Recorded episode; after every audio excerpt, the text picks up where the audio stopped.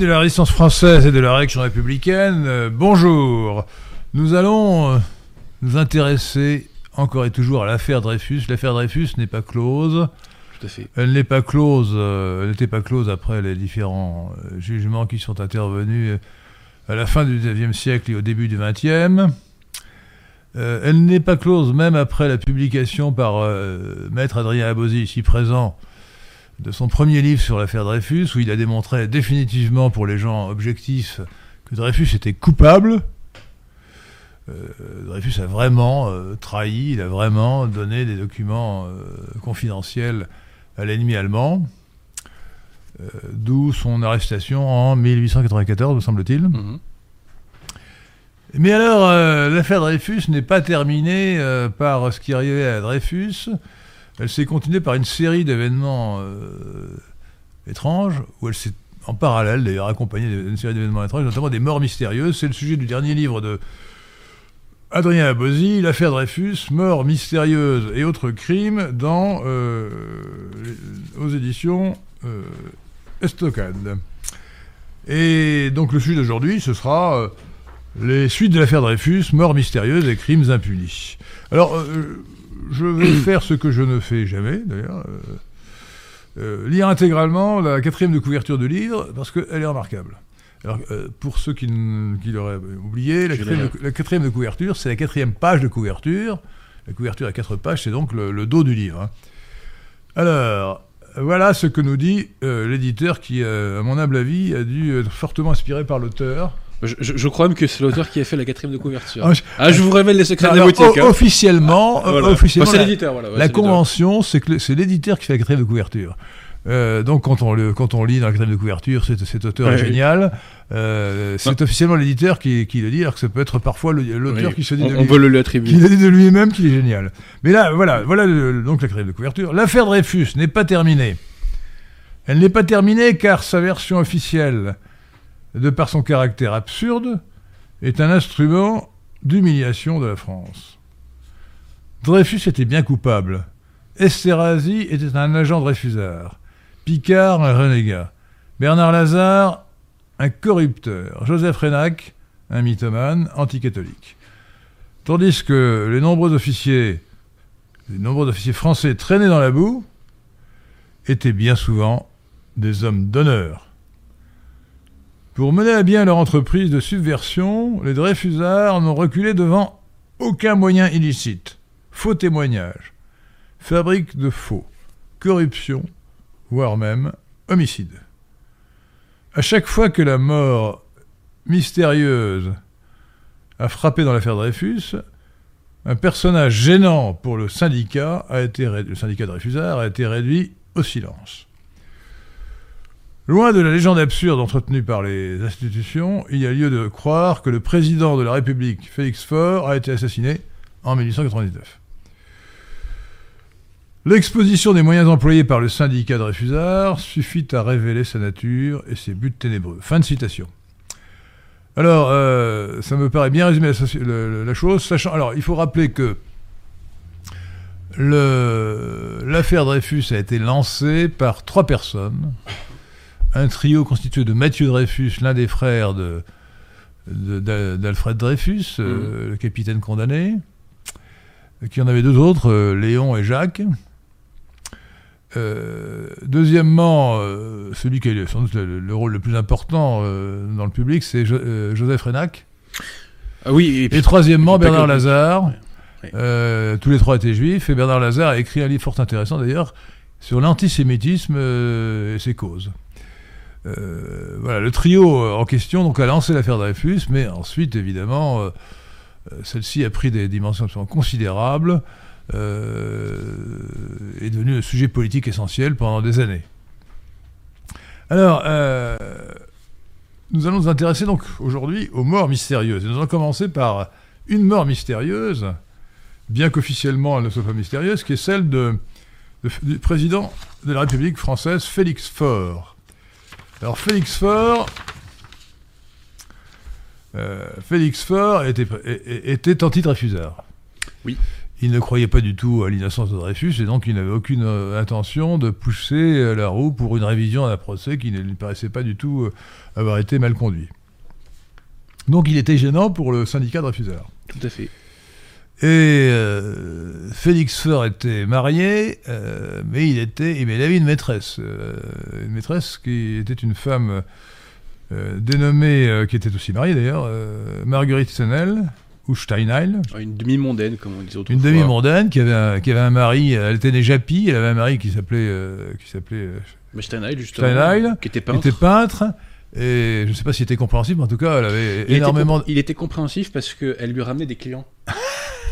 de- Donc elle a eu Dans, quantité. dans les réseaux mondains, en fait, elle allait lui chercher des clients. En fait, euh, elle, elle a eu quantité de- d'amants, euh, notamment euh, Aristide Briand, j'ai vu ça dans votre ah, livre. je. Oui, oui, oui. Euh, et le, le roi du Cambodge, etc., etc., etc. Donc, euh, ça, bon. je savais pas. ça. bah, quand on voit, quand on voit euh, pourtant son portrait, je trouve qu'elle n'était pas si, si extraordinaire que cela. Bah, quand vous regardez les actrices de cinéma de l'époque, on voit qu'il n'y avait pas les mêmes canons de beauté qu'aujourd'hui, quand même. hein. Généralement, euh, c'était. Voilà. Bon, Sans doute. Et, et, on Alors, percevoir la écoutez, beauté intérieure, contrairement donc, euh, voilà, voilà. L'histoire est la suivante. euh, ce jour-là, donc c'était, c'était le euh, exactement le 16 février 1899. 16 février 1899, mort de Félix Faure, président de la République à l'Élysée. Donc Félix Faure euh, a reçu successivement euh, le cardinal euh, archevêque, Oui, Euh, Ricard ou Richard, je sais plus. oui, ensuite le prince de Monaco, Oui. qui venait le voir pour lui demander de prendre le parti de Dreyfus, de l'innocence de Dreyfus. Ce qui est quand même assez dingue. Et enfin, et enfin, enfin, oui, enfin, Oui, enfin, enfin. Marguerite Stenel, sa, sa maîtresse. Alors là, il y a plusieurs versions. et donc, je vous me permettrai, euh, notre ami euh, Adrien Bozzi sera choqué, mais il va fermer ses, je, ses- je- je bouche mes ses- oreilles. ses oreilles pendant quelques temps. Mais je vais rappeler quelques blagues qui ont été faites à l'époque, euh, notamment par le vilain Clémenceau qui a dit euh, de, de Félix Faure, il voulait être César, mais il a fini Pompée. Et ensuite, lors de l'enterrement de Félix Faure, on a parlé de pompe funèbre. Oui, oui, oui. oui. C'était Je ne comprends pas le jeu de mots, moi. Je Non, mais, bon, le- mais- mais- mais- mais personne ne comprend, mais entendez. Oui, personne ne comprend. Donc, alors, euh, la version officielle, dans un communiqué signé par cinq médecins, c'est qu'il a eu une apoplexie ou une hémorragie cérébrale. Donc, un AVC, on dirait aujourd'hui. Oui, voilà, c'est un une- accident Une cardiovasculaire. accumulation de sang qui arrive dans le crâne et qui, en fait, vous. Voilà. vous- Euh, un accident cardiovasculaire euh, ou vasculo-cardial. euh, Mais c'est ça, ouais, c'est ouais. Euh, on dit AVC, ouais, ouais, ouais, bon. Et, et donc, l'ennui, c'est que ça ne correspond pas du tout à la description de sa mort, qui a duré des heures, et, et semble-t-il, aux soins qui lui ont été prodigués. Alors, l'autre version, c'est qu'il a été empoisonné. Empoisonné par qui? Ben, Par sa maîtresse, Marguerite Stenel, euh, qui aurait... Alors, euh, ce n'est pas l'hypothèse que vous retenez, parce que vous imaginez, ce qui me paraît un peu tiré par les cheveux, cher euh, Adrien Bozzi, qu'elle lui aurait fait une piqûre dans la nuque. Moi, je crois qu'il est plus, plus probable qu'elle lui aurait donné un aphrodisiaque, car euh, cet homme très occupé, qui avait, qui avait quand même plus de 50 ans, avait besoin de se remonter avant euh, ces échanges. euh, Attendez, c'était à l'Elysée. Moi, j'ose pas croire qu'il Euh, commette euh, ce euh, péché mortel-là à l'Elysée. euh, euh, et donc, euh. Alors, bah, selon, selon- selon- selon certaines versions, quand, euh, euh, quand, quand, euh, elle a appelé au secours, il était, il était dévêtu, et elle aussi. Hein, donc, euh, Oh, non, non, euh, ça, c'est pas vrai, ça. bon, enfin. on, on- on va y, on va y revenir Non, dans pas- les détails. pas- si vous en tout cas, en tout cas, en tout cas, ce qui, est- ce qui, moi, ce qui me paraît le plus probable, c'est qu'elle elle lui a apporté un aphrodisiaque qui était en réalité un poison, peut-être un mélange de poison et d'aphrodisiaque, Oui, oui, oui. et que c'est ça qui l'a tué. Donc c'est elle l'assassin. Euh, et alors, il faut immédiatement euh, passer un procès euh, succès- euh, qui a suivi euh, en- Oui, oui. en 1908. 8. Donc neuf ans après, euh, une histoire extraordinaire, étrange. euh, la même Marguerite Stenel a été retrouvée euh, chez elle, ligotée, Oui, saucissonné, oui, tout à fait. saucissonnée, à côté de son mari qui était étranglé et de sa mère qui était étranglée. Bon. Et, et alors, on a fini par penser qu'elle était complice de l'assassinat, parce qu'on se demandait pourquoi elle aurait été épargnée. Bon. Qu'elle aurait voulu se débarrasser de son mari, de, de sa mère, je ne sais pas pourquoi, mais bon, en tout cas de son mari. Et elle a été donc poursuivie en justice euh, pour complicité d'assassinat. Et elle a fini par être, euh, bien que la conviction euh, générale était qu'elle était complice de l'assassinat, tellement ses, ses propos étaient incohérents et contradictoires, elle a été acquittée faute de preuves, ce qui paraît d'ailleurs assez légitime parce qu'on n'a jamais eu de vraies preuves de, sa complicité. Mais je trouve quand même que ce rapprochement est saisissant. Neuf ans après, la même personne est compromise dans une affaire scabreuse où vraisemblablement elle a été complice d'un assassinat. Donc, euh, qui a tué tuera, qui a assassiné assassinera. On peut penser que ce rapprochement euh, euh, est une présomption supplémentaire en faveur de la thèse de l'assassinat. Adrien Bonic. Alors, mon cher Henri de Lesquin, comme vous Ah, le vous savez... n'êtes pas avocat de la défense de Madame Stenel, hein Non, pas tout à fait. Là, je suis Euh, plutôt procureur, là, ce soir. Là. Euh, je, je change de métier, là, vous voyez. Euh, donc, vous savez, mon cher Henri, que trois présidents de la Troisième République ont été assassinés. Alors, j'en connais, j'en connais en deux. comptant Félix Faure. hein. Félix Faure, euh, Félix Faure, il a été assassiné. Avant, il y a eu euh, euh, Sadi Carnot, Oui. Euh, tué par un anarchiste, et puis il y a eu euh, le Paul Doumer, l'excellent Paul Doumer, qui a été assassiné par un nommé Gorgulov, si je me rappelle bien. Euh, voilà, Tout à fait. trois. Mais bon, euh, avant les présidents de la République, d'ailleurs, il y a eu euh, le- Henri IV qui était assassiné par Ravaillac, vous savez. Oui, oui, oui. Henri III aussi. oui, oui. Henri III par, par comment s'appelait-il déjà? Clément Oui, c'est ça, Clément. Clément, Clément. et également une tentative d'assassinat euh, par Damien de Louis XV, Damien qui a été écartelé euh, sur la place de la Concorde, ce qu'on appelle aujourd'hui la place de la Concorde. Et il y a eu la euh, mort accidentelle de Henri II aussi, dans un duel, qui s'est fait arracher la mâchoire. euh, Euh, ça, c'est pas un assassinat. Non, non, non, mais bon, c'est une mort violente. C'est une mort violente, ce n'est pas un Ça assassinat. picote, quoi, oui. Alors, donc, euh, les, les présidents, euh, les chefs de l'État français euh, se font régulièrement assassiner, ce qui arrive aussi euh, Mais- à des gens, à des- à des- aux Américains comme à Kennedy. euh, Citons, cher Henri de Lesquin, euh, une phrase que j'ai bien aimée, que j'ai trouvée dans le journal L'Intransigeant, écrit par un parlementaire qui écrivait sous alors, pseudonyme. qui n'existe plus, hein, le journal Voilà, intransigeant. Tout euh, à fait. Le crime politique ne peut étonner que ceux qui n'ont jamais ouvert un livre d'histoire, C'était le journal d'Henri Rochefort. Henri Rochefort est un personnage assez, assez curieux, Très curieux. communard, d'extrême gauche, etc., mais qui a fini euh, anti-Dreyfusard, contrairement à toute attente. C'est le boulangisme qui l'a fait basculer de un peu, euh, qui a été le point de transition, je dirais, vers la droite. Voilà. Alors, Félix, Et il écrivait très bien.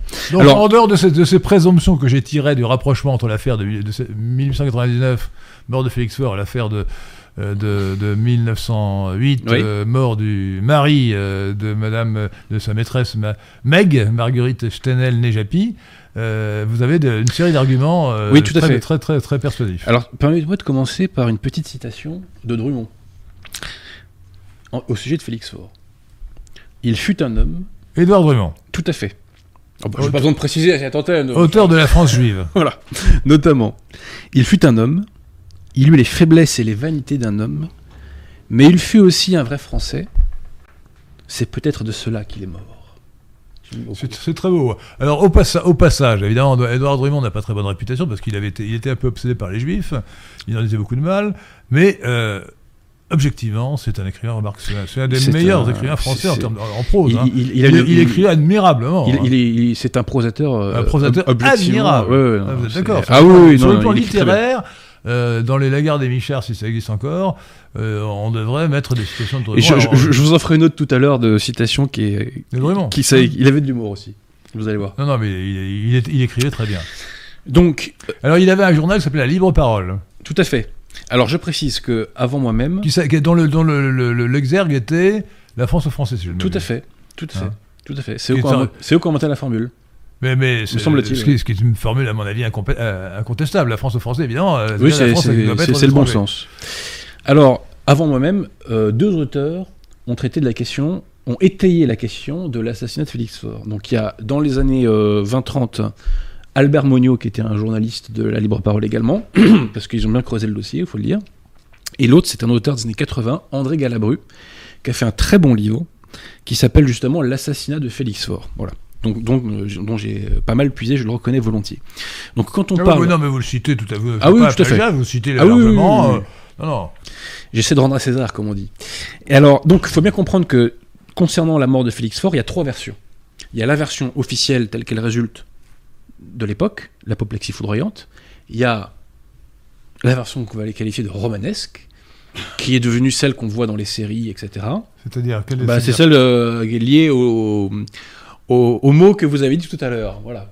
Ah, voilà. c'est ce que vous appelez la version romanesque. C'est-à-dire que Qu'il est mort Ah dans les oui, bras de sa maîtresse. Il, voilà. aurait- il serait mort dans les pectades, en quelque sorte. Voilà, Euh, il, serait mort dans les bras de sa maîtresse. Excès de plaisir, quoi. ouais. On va dire ça comme ça. Ça, c'est ça la version, la version Et il y a la version factuelle. Alors, Euh, Félix Faure d'abord, précisons, mon cher Henri, euh, c'est un négo- il vient d'un milieu relativement modeste. Il est négociant de cuivre au Havre et il était franc-maçon, donc ça lui a permis de gravir quand même quelques échelons. Il devient ministre de la Marine en 1894 et à la surprise générale, il est élu président de la République en 1895.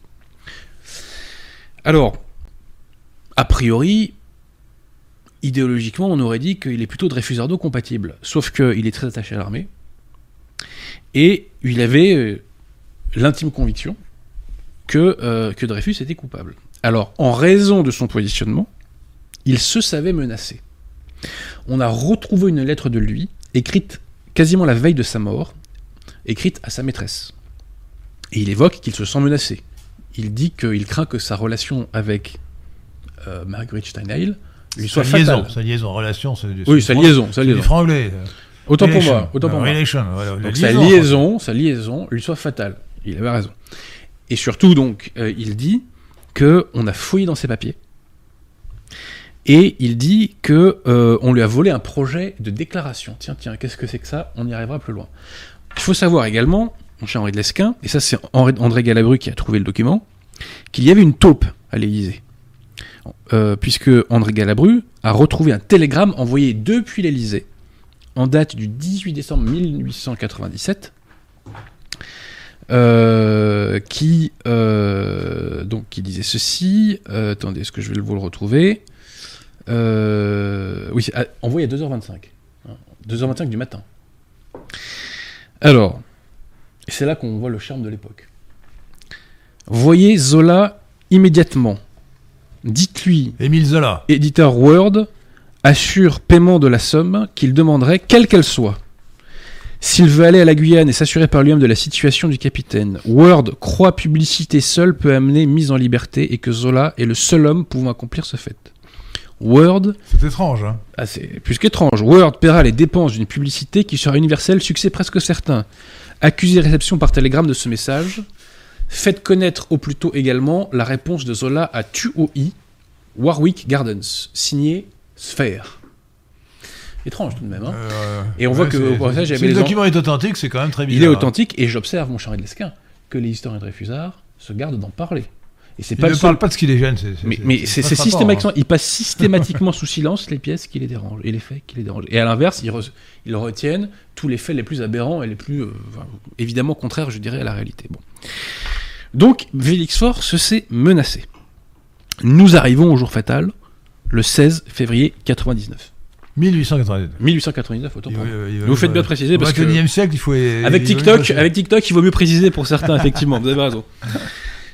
Donc, Félix Faure a ses premiers malaises à 17h. 5 heures plus tard, 5 heures plus tard, voire 5 heures et demie plus tard selon d'autres, il meurt d'une apoplexie foudroyante. Foudroyante qui dure 5 heures. Tiens, tiens, déjà, c'est- c'est bizarre. C'est quand même bizarre. Hein. Alors que se passe-t-il? Donc à 17h, il reçoit dans son cabinet sa maîtresse, qui part assez rapidement, puisque une heure plus tard, on sait qu'elle sera à son domicile.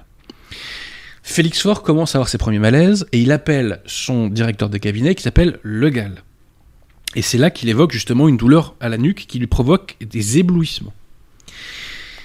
Le Gall l'aide à s'asseoir, et il va chercher un médecin, ça tombe bien, il y a un médecin qui est de visite à l'Élysée. Et ensuite, cinq médecins, cinq, vont se succéder pour essayer bah, de le guérir. Félix Faure sent venir sa fin, et il demande, tout franc-maçon ou ex-franc-maçon qu'il était, il demande à recevoir moment, les sacrements. au moment de ces derniers instants, on peut avoir euh, un retour Tout à fait. euh, du Il religieux. y a hein. une grâce, euh, voilà. Voilà. Et il demande à ce qu'un prêtre lui donne Et l'absolution. malheureusement, il n'a pas eu l'extrême onction parce que le prêtre en question n'avait pas les saintes huiles. Tout à fait, tout à fait. Alors que se passe-t-il? Bah, On envoie les gardes républicains, et ça tombe bien, et, euh, dans, la, dans, la, dans la rue proche de enfin oui, dans le, c'est Faubourg Saint-Honoré, je crois, hein, euh, la rue où il y a l'Élysée, il y a un prêtre qui passe voir sa, famille. je, je rappelle pour les jeunes gens qu'à l'époque, euh, jusque Vatican II euh, non, non compris, euh, les prêtres avaient été tous en soutane. euh, Voilà, on les reconnaissait plus facilement, C'est ouais. facile de les reconnaître. Aujourd'hui, on hein. n'aurait pas pu sauver Félix Voilà, on n'aurait pas pu sauver son âme. Bon, bref. Voilà, on aurait- on n'aurait pas pu sauver son, enfin, on n'aurait pas pu l'aider à sauver son âme. Voilà, tout à fait. Parce que l'intention était quand même là. hein. Euh, ouais, c'est vrai, vous avez raison. Euh, et donc, on trouve un abbé, donc l'abbé Renaud, et donc euh, précipitamment, donc euh, il va à l'Élysée et il nous raconte ce qu'il voit. Il, il va donner son témoignage de ce qu'il voit. Et donc, que, que voit-il quand on entre dans son cabinet? On voit qu'on a mis un matelas par terre avec Félix Faure dessus. Et que voit-il? Alors, peut-être qu'on va faire la citation de l'abbé Renaud, ça sera peut-être plus simple. J'étais en train d'agoniser. ouais. Tout à fait. Et ce, qui est- ce sont les détails qui sont troublants pour les gens, euh, euh, pour les profanes de la médecine comme nous, en tout cas par rapport à la médecine de l'époque. Donc il nous dit un médecin tente. Alors déjà, il nous précise bien un matelas placé à terre sur lequel on- euh, il y avait donc le président euh, en gilet de flanelle.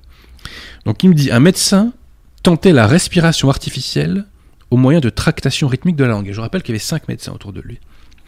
Je remarquais qu'on avait essayé. qu'on- on- qu'il fallait tirer la langue pour euh, la respiration artificielle, c'est bizarre. Ah bah, c'est les pratiques, pratiques de l'époque. Ouais. Je remarquais qu'on avait essayé par tous les moyens de conjurer le danger en posant, écoutez bien chers amis, en posant des sangsues et des, c'est la médecine de Molière, les sangsues. et hein. des vésicatoires, en opérant des saignées et en faisant des, des injections de sérum.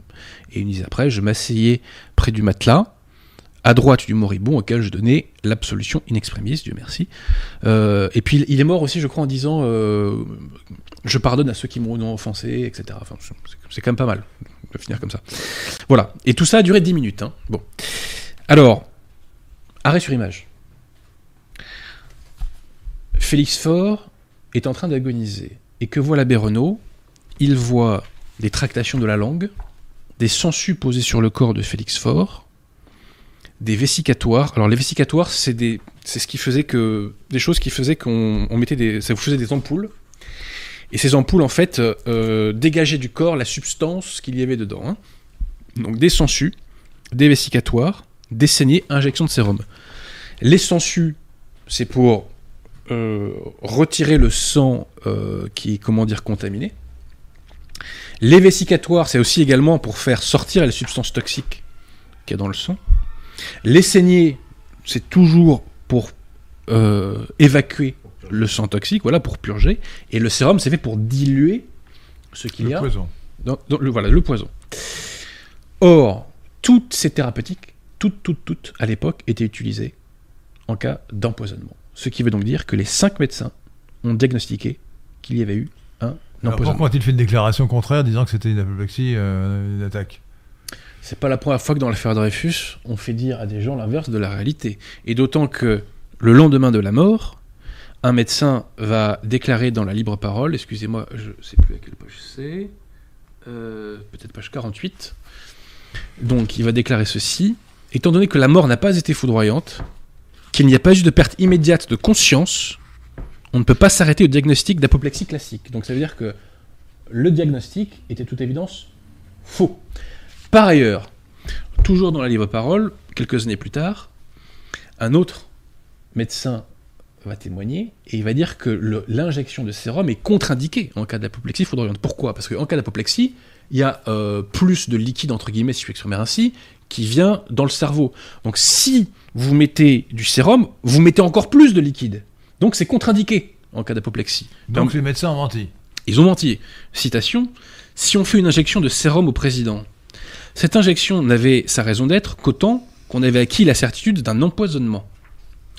L'injection de sérum est toujours indiquée dans le cas d'intoxication car elle lave le sang et dilue le poison. Jamais il ne viendrait à l'idée d'un praticien de faire une injection de sérum dans un cas d'hémorragie cérébrale. Je dis cérébrale, entendons-nous bien. En effet, le vaisseau qui se rompt par suite du mauvais état des tuniques qui le constituent ne peut résister à la pression intime que le sang exerce sur ses parois. En injectant du sérum, vous augmentez cette pression. Vous augmentez aussi la quantité de liquide épanché. Vous voyez ici le résultat d'une pareille intervention. Voilà. En outre, mon cher Henri il y a d'autres choses un peu bizarres. Tout d'abord, le lendemain de la mort, le médecin qui suivait Félix Faure et qui d'ailleurs était là au dernier moment, le docteur Alan Long, déclare au Figaro que Félix Faure était en excellente santé. Il y a d'autres témoignages en ce sens par ailleurs. Ensuite, deux événements étranges. On ne fait pas d'autopsie. Ça, c'est quand même curieux. hein. Alors que pour Sadi Carnot, mort poignardé, et dont la cause de la mort ne faisait aucun doute, on a fait une autopsie. Alors, on se demande pourquoi, parce que là, là, là, la cause de la mort ne faisait aucun doute. Voilà. Ça dit Carnot. hein. Deuxième fait bizarre, il y avait une prescription légale de 24 heures avant l'embaumement du cadavre. Or là, on n'a pas respecté le délai légal et on l'a immédiatement embaumé, et c'est un non-professionnel de l'embaumement qui l'a fait. C'est quand même curieux. Donc de toute évidence, les autorités ont cherché à masquer la cause. De- les autorités, qui le, le président du conseil euh, Mon cher Henri de Lesquin, on en reparlera avec les dépêches Panizardi. Ce qui est frappant dans l'affaire Dreyfus, c'est qu'il y a un dysfonctionnement permanent la- des La institutions. dépêche Panizardi, en parlons plus tard. ouais. Tout à fait. Il y a un dysfonctionnement permanent. Rappelez-vous aussi le cas Pommier, vous vous souvenez Cet Alsacien euh, euh, dont on envoie la préfecture le chercher, et la préfecture ment. Elle fait un faux rapport pour dire il n'est pas à l'adresse en question, alors qu'en fait il était encore. Alors qu'en fait, il était. ouais. Vous voyez Ouais. Donc l'affaire Dreyfus, c'est un dysfonctionnement constant des institutions. Vous voyez Je pourrais en parler aussi, parce que moi j'étais confronté. Alors, il y a, il y a dans ce cas, Ouais. toujours deux hypothèses l'incompétence et. oui, mais et- la compétence et- qui et, la, et la mauvaise foi. La compétence qui fait mouche et qui fait des frappes chirurgicales à chaque fois et toujours dans le même sens, ça commence à être étrange, vous voyez Ouais, Euh, d'un moment, euh, voilà, faut pas nous prendre trop pour des gogos. Alors donc, donc on, on peut conclure que selon toute vraisemblance, euh, Félix Faure est assassiné et qu'on a voulu cacher cela parce que je, je suppose que les autorités de l'époque, donc le président du Conseil, euh, apparemment c'est lui qui avait la, la main sur le Mais- pouvoir après la mort de, de Félix Faure, euh, ont voulu cacher cela. mais, mais c'était reconnaître Euh, la culpabilité de Dreyfus. euh, ont voulu cacher cela euh, en, en- en inventant euh, une, fausse, une fausse raison à sa mort. euh, au lieu de dire qu'il avait été empoisonné, ce qui aurait amené dire, à poursuivre, euh, à poursuivre Marguerite euh, Steinheil. Steinheil, euh, et ce qui aurait fait un beau scandale. quoi. Alors, permettez-moi un mot sur le mobile rapide. Il s'avère que... Non, le mobile est essentiel, parce que c'est là que c'est c'est ce qui nous Oui. ramène à faire Dreyfus. Tout à fait. Alors, en fait, Félix Faure avait parfaitement conscience de ce parasitage, justement, euh, des institutions par le syndicat, les Dreyfusards, etc. Et donc, il avait fait, avec l'armée et des roulades, des roulades, Paul tout à fait, le nationaliste bien connu, qui euh, il avait fait un projet de est un peu réforme emphatique. Hein. Un- il avait fait un projet de réforme con- constitutionnelle, on appréciera l'euphémisme, qui, citation, nécessitait une petite opération de police le lendemain d'une chute provoquée du ministère. Alors écoutez, là je vous arrête parce que cette, euh, cette thèse me paraît euh, possible, mais, mais non certaine, et je ferai Alors- confiance limitée au dire de Déroulède. Ah non, mais attention, il n'y a pas que Voilà, relais qui ouais, le dit. Rappelez-vous la Euh, lettre qu'on a retrouvée. Non, non, non, attendez, Charles Desquin, écoutez-moi. Rappelez-vous la lettre qu'on a retrouvée de Félix Faure à, euh, Moi, je- ce à qui me Mark paraît- Shannon. Il évoque qu'on lui a volé son projet de Non, mais déclaration. le, le mobile, le mobile euh, essentiel euh, qui est que Félix Faure allait s'opposer à la révision de l'affaire Dreyfus. Oui, mais c'est la même chose. hein. à l'aboutissement. euh, non, c'est pas la même chose. Euh, c'est beaucoup plus limité. C'est-à-dire que c'est sur le, Félix Faure aurait empêché euh, la révision et le scandale final de, Et un dernier mot à dire de, de de- comment dire, de l'ac- l'acquittement euh, de Dreyfus dans des conditions scandaleuses par la Cour de cassation. hein. Et euh, donc précisons que qui va être élu après Félix Faure, c'est le fameux Émile Loubet, avec notamment l'influence de Clémenceau là-dedans. Clémenceau qui était abject hein, d'ailleurs, il a eu des mots abjects sur Félix Faure quand il est mort. Il a Ah, dit euh, c'est une place à prendre, mais c'est pas un homme de moi. Enfin, il a un- en, en substance, il avait dit un truc comme ça. Et Il n'a pas- respecté la, la- la formule euh, des, des morts, il ne faut dire que du bien. Voilà, des c'est mortuis, ni ni ni ni zi bene. c'est le moins qu'on puisse dire. Et donc, rappelez-vous, chers amis, que Dreyfus va être condamné. Alors, il, y a une... il est condamné en 94, la Cour de cassation casse une première fois le jugement, et il est recondamné au Conseil de guerre de Rennes.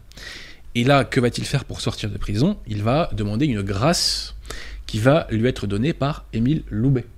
Grâce que n'aurait pas donnée Félix Faure. Et Loubet était honni par les journalistes de la Libre Parole, parce que la Libre Parole euh, s'est engagée très fortement dans le scandale de Panama, et il surnommait Loubet Panama Premier, et il y a un article de Dremont que j'ai trouvé. Alors, ce qu'on c'est encore une autre affaire que l'affaire Dreyfus. C'est une affaire de corruption de députés. Tout à fait. Et, et quand il parle de Loubet, il dit Émile Loubet, virgule, d'excrémentielle mémoire. Et je vous avoue que ça m'a fait rire. Je vous avoue que ça m'a fait rire. Voilà. Voilà, bah, ça on peut dire. Donc euh, voilà pour Félix On, Faure. on peut employer cette formule avec beaucoup de. On peut dire euh, Valéry Giscard d'Estaing d'excrémentielle mémoire. Ah bah ça, il a eu des bons euh, successeurs. euh, euh, euh, oui. François Mitterrand d'excrémentielle mémoire, euh, etc. Ouais, hein. moi j'aurais tous les présidents de la 5ème République, hein, de vous à moi. Mais bon. Euh, de Gaulle De- non compris. Ah bah moi je le mets dedans, moi. Je, Non, non, suis, pas moi. je, je suis un peu raide, moi, vous savez. Voilà. Donc un mot rapide éventuellement sur les autres morts, mon cher Henri Lesca. Alors, euh, non, l'affaire de l'affaire Félix Faure, c'est énorme, quoi. C'est énorme. C'est énorme. C'est énorme. C'est énorme. Donc, euh, le motif, le mobile, euh, peut clairement être attribué euh, au camp Dreyfusard, ou au syndicat Dreyfusard, comme vous voulez l'appeler, Oui.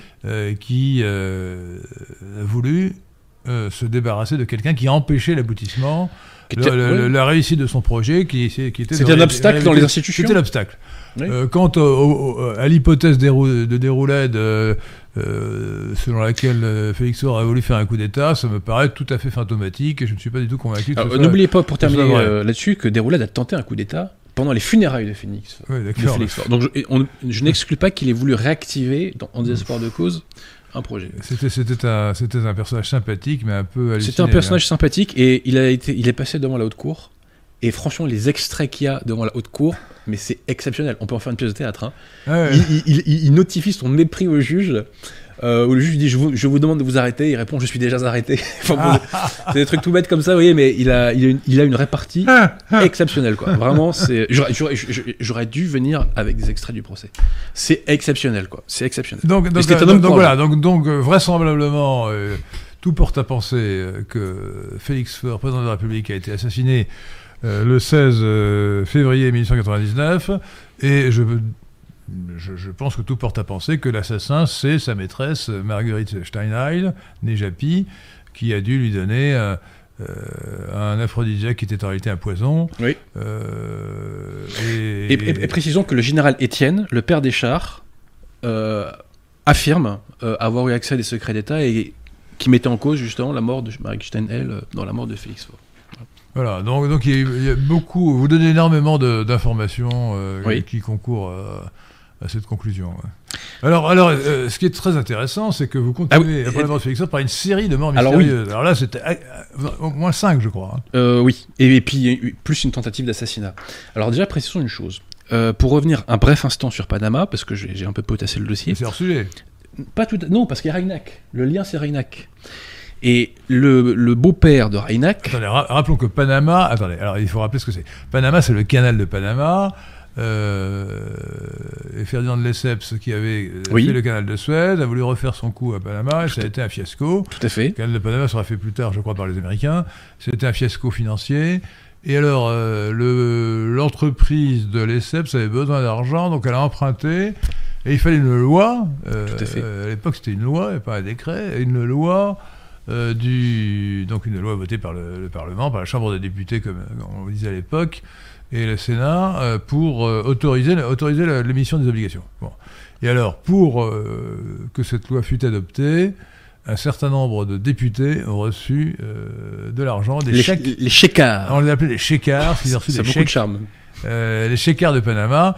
Euh, entre parenthèses, par rapport au scandale de, de corruption que nous avons connu depuis, c'est assez epsilonesque, parce que c'était simplement euh, un peu, un peu euh, d'in- d'influence pour autoriser, un, un- autoriser des obligations. Il faut croire que la morale publique euh, avait un seuil de tolérance moindre à l'époque. ah, on, a, on a Oui. fait, on a fait bien mieux depuis, hein, Ouais, vraiment, ouais, hein, vraiment. hein. C'est sûr. Mais alors donc, vous disais-je, dans ce scandale-là, le beau-père de Joseph Reinach, qui, qui avait trempé dans la combine, avait commandité un assassin pour tuer un maître chanteur, un escroc, qui s'appelait Cornelius Hertz. Donc, ça veut dire que ces pratiques étaient en cours à l'époque. hein. Cornelius Hertz, c'était la cheville ouvrière du scandale de Panama. C'était alors c'était l'un des agents de liaison euh, avec les euh, d'ailleurs qui était le mécène de Clémenceau. Je le dis en passant. Hertz C'était le mécène de Clémenceau, on en reparlera parce que je vais rééditer un livre anti-Clémenceau, j'espère, dans quelques mois. Euh, et, euh, et effectivement, oui, ça a été une des chevilles ouvrières euh, de, de ça. Mais c'est assez drôle, hein, Panama, il y a des trucs marrants quand même. hein. Mais Euh, c'est une autre affaire. Et, et on reparlera de, de Drummond et de la libre parole qui, à l'époque, ont beaucoup travaillé sur la question. Alors, cinq morts, mon cher Henri de Lesquen. Euh, Donnez, donnez les noms tout de suite. alors, euh, tout d'abord, le député Cholin Servinière, député écrasé par un, un train. dans des circonstances sur lesquelles on, en reviendra, euh, on reviendra rapidement si vous le voulez bien. Oui, oui. Ensuite, le commandant d'Atel. Alors là, on peut même pas dire euh, dans quelles circonstances. On sait citation, il était vert comme un réverbère, comme a dit un témoin. Mais il n'y a pas eu d'autopsie. Ensuite, euh, alors tentative d'assassinat sur le ministre de la guerre, Kranz, qui a été empoisonné. Mais, mais qui n'est pas mort. Non, il n'est pas mort, mais toute sa famille a été empoisonnée. Voilà. Euh, ensuite, le préfet Laurenceau.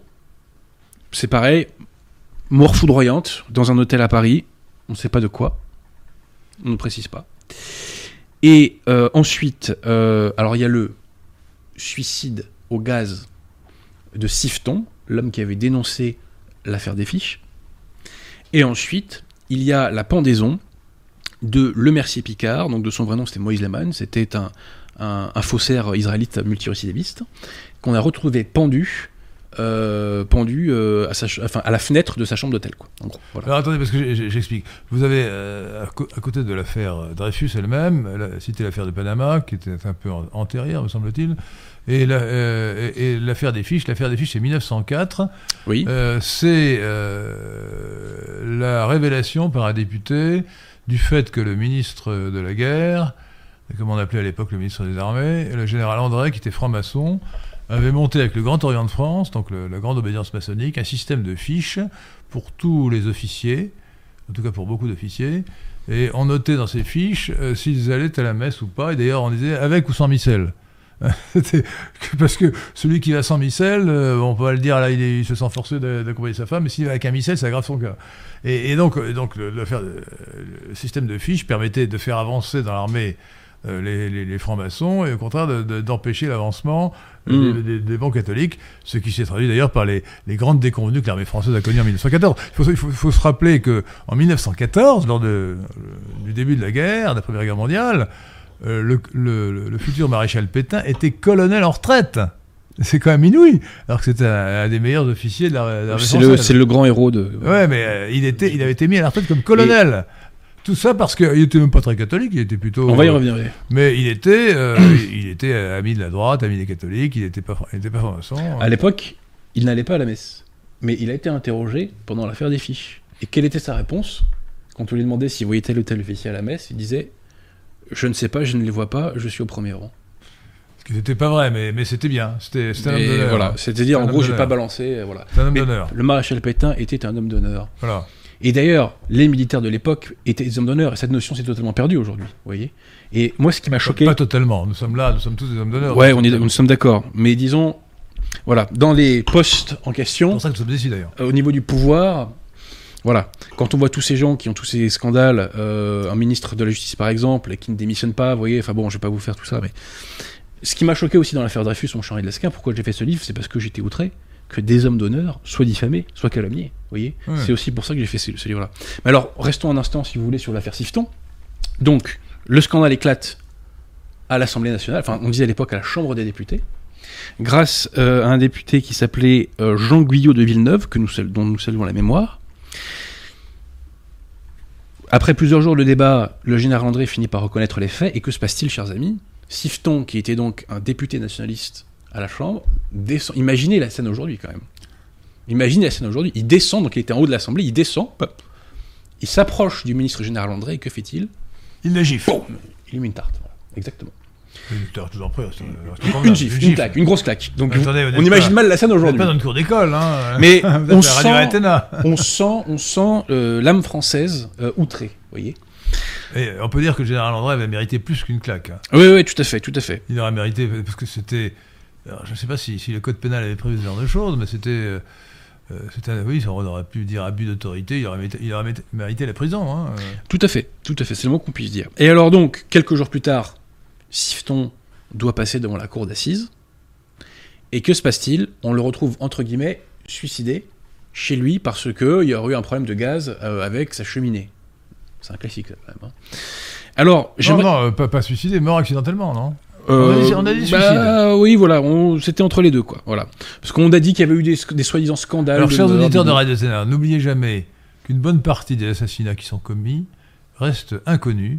Ils sont classés officiellement comme suicide, comme accident ou comme maladie. hein.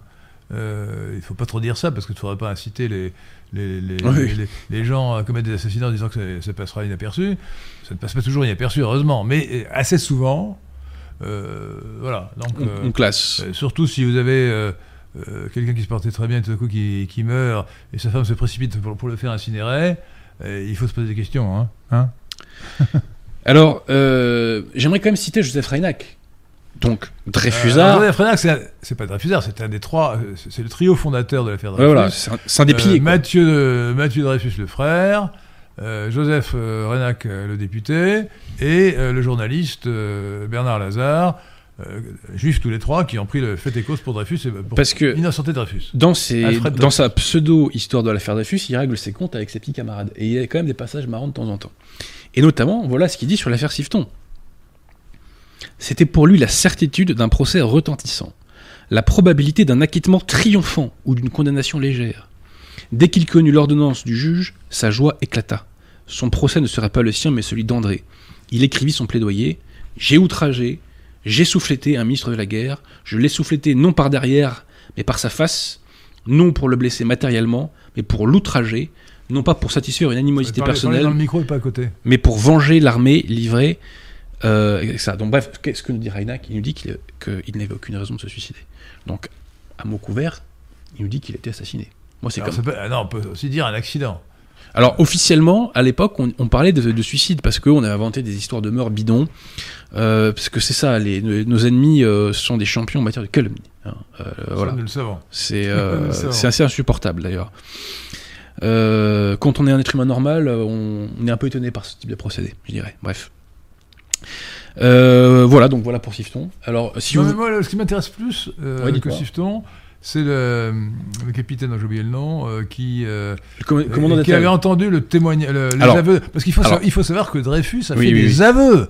Alors, euh, notre ami Adrien Abosi, qui oublie parfois qu'il est ici historien et qui se, qui se rappelle qu'il est aussi, qu'il qui est aussi avocat, euh, raisonne comme un avocat. Il dit ah mais ces aveux n'étaient pas enregistrés comme il faut, etc. Peut-être, peut-être que euh, ces, ces aveux ne valaient pas de euh, Non, il valent. que, que- euh, devant un Ils peuvent nourrir une nécessairement. intime conviction. Mais, mais, euh, mais ce sont des aveux. Oui, oui, Donc, avouait, oui, oui, oui. avant, avant sa dégradation publique, euh, devant deux officiers, euh, le. Qui ne se sont pas concertés, qui ne se connaissaient Le pas. capitaine Dreyfus a reconnu. Alors, il, a- il a reconnu en, en inventant une explication. Oui, mais j'ai euh, j'ai- donné des, des documents, mais c'était peu- c'était euh, c'est la théorie de l'hameçonnage. C'était pour en obtenir en échange.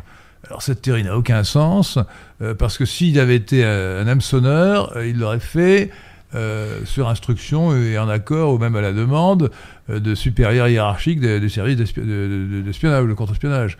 Euh, et et d'autre part, on voit pas pourquoi les Allemands lui auraient donné des documents, euh, des confidentiels, sous prétexte qu'il en- lui, en aurait, euh, euh, il, il en aurait fourni. Euh, Donc tout ça n'a aucun sens, euh, mais il, a fait cet aveu donc pour, euh, pour ajouter euh, des circonstances atténuantes qui pourraient peut-être le disculper. Euh, mais il, a- il a Oui, il de- devant deux, deux- deux officiers qui l'ont rapporté, donc qui je crois... Et il y a deux morts mystérieuses. c'est ça. incontestable. Alors le- le- les deux officiers s'appelaient... euh, Alors, c'était Lebrun Renault et Dattel. alors c'est Dattel qui est mort euh, bizarrement. C'est Dattel qui est mort bizarrement. Et alors, il y a. Et le vrai Renaud- euh, l'autre... le Alors, Lebrun Renault n'est pas mort, mais il y a un lien avec la mort du député Cholin-Servinière. Parce que euh, Cholin-Servinière, le député. Non, non, restons, restons euh, sur Dattel alors. Bah, D- Dattel, il, il- on sait pas, euh, on sait pas comment il est mort, hein, puisque il est, on l'a retrouvé dans le train euh, raide, et je, comme je l'ai dit tout à l'heure, vert comme un réverbère. Voilà. Et il n'y a pas eu d'autopsie, euh, comme d'habitude. Il était, il était pas, pas si vieux que ça, il était... il avait une- Ah non non, non, il était dans la force de l'âge. Il était dans la force de l'âge, force de l'âge.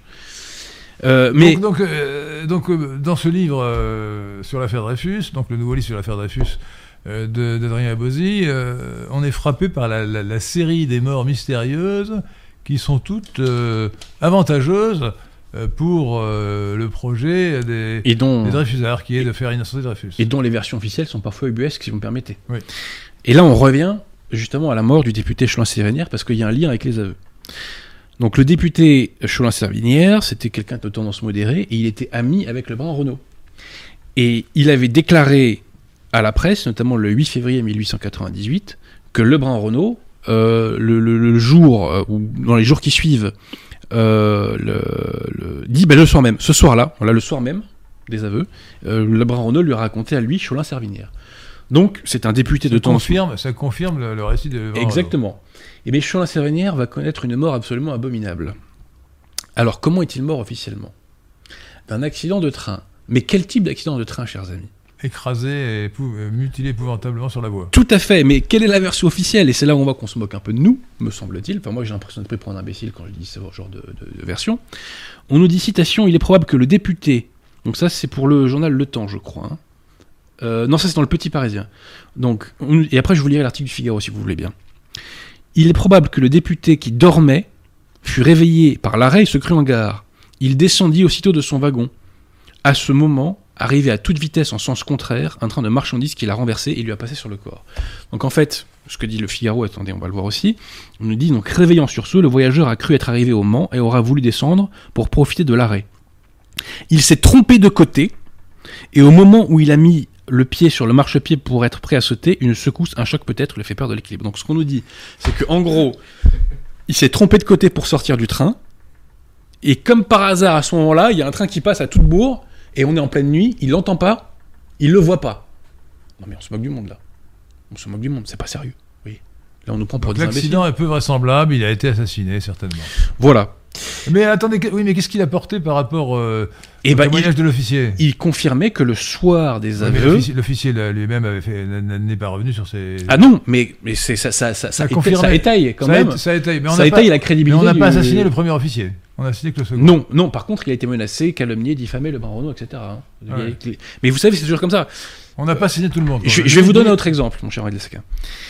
Vous savez que dans le bordereau, il y avait cinq éléments. Attendez, il faut rappeler que Ah l'accusation de Dreyfus contre Dreyfus a été fondée sur la découverte d'un bordereau. Alors, euh, la, la femme de ménage de l'ambassade d'Allemagne était une espionne, euh, Oui. une espionne de- des services français et elle ramassait soigneusement dans la corbeille les papiers euh, de l'attaché militaire. Et euh, on a trouvé déchiré, mais on a- on l'a remis, on l'a recollé en morceaux, un bordereau Oui. euh, un bordereau qui annonçait, euh, fait par un, donc un, un espion allemand de, de l'armée française, qui annonçait la remise de plusieurs documents sur le frein, sur le frein hydraulique, sur le je sais pas quoi, enfin bon, euh, sur les, les manœuvres. Euh, un bordereau qui montrait clairement que un, un officier français fournissait des informations secrètes à l'ennemi allemand.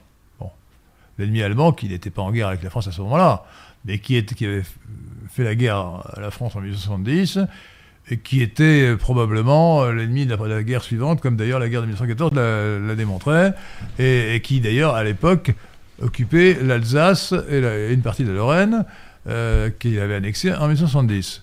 Euh, et rappelons à ce propos au passage que, euh, que Dreyfus, Alfred Dreyfus, était d'une famille alsacienne, que son frère Jacques avait gardé la nationalité allemande, Tout à fait. que euh, la famille Dreyfus avait des intérêts euh, industriels ou commerciaux en Oui. Alsace, donc en Allemagne à l'époque. Euh, et alors, je- au passage, je, signale, parce que ça me paraît quand même croustillant, que le directeur de l'école de guerre où Dreyfus avait été a rapporté que Dreyfus avait dit, mais que la- l'Alsace était beaucoup mieux Sous, sous la domination allemande que s'il avait été sous domination française. Qui montrait quand même un degré de patriotisme assez évanescent. Tout à fait. Euh, donc, vous disais-je, dans ce fameux bordereau, vous savez qu'il y a cinq éléments, et notamment, il y a le fameux manuel de tir. Et euh, à l'époque, Dreyfus a prétendu, bien entendu, ne, jamais avoir eu ce manuel entre les mains, mais la personne qui était chargée de le distribuer, le, commandant, j'ai oublié son nom, Janel, je crois, euh, a attesté que si, si, Dreyfus, je, me souviens très très bien le lui avoir, le avoir prêté. Et ben lui aussi, il a été menacé, oui. Donc euh, les, les- les témoins euh, se sont fait à échéance régulière menacés ou, Liquidé. ou, ou, ou liquidés, ou euh, il y a eu des tentatives de corruption, comme je le démontre euh, à plusieurs reprises euh, notamment. Mais ça, ça nous fait aller encore dans notre chapitre. Euh, mais voilà, donc pour les morts mystérieuses, donc on On, a... on en a 4 ou 5. Et voilà, donc, bon, l'autre sans, sans compter Félix Fort. Ouais, voilà. Puis la dernière, bon, on va pas rentrer dans les détails parce que c'est un peu long. C'est pour le, le, le, le faussaire, le Mercier Picard. Et puis voilà, disons simplement que le ministre de la guerre, donc Kranz, euh, Krantz, pardon, excusez-moi, euh, Il n'était plus ministre. voilà, euh, mais il était, il était anti-Dreyfusard. Il croyait pas en la, enfin, il était pas, il ne croyait pas. Alors, il était d'obédience politique plutôt Dreyfusard, mais à titre personnel, il ne croyait pas en la culpabilité de Dreyfus. Si, il, croyait, il croyait à la culpabilité. Oui, pardon, il croyait à la culpabilité Il de Dreyfus. Oui, vous avez bien fait de me reprendre. Et donc, lui et toute sa famille ont été victimes d'un empoisonnement. Voilà, je, je le dis en passant. Mais, mais qui n'a Euh, pas abouti, ils ne sont pas morts. hein. Ah oui, quand même, un dernier, quand même, le préfet Laurenceau, puisque euh, il y a eu des transferts de fonds. En fait, le, préfet Laurenceau donc était euh, préfet euh, dans le département du Nord, et il avait observé des transferts de fonds entre Paris et la Belgique. Pour financer euh, Voilà.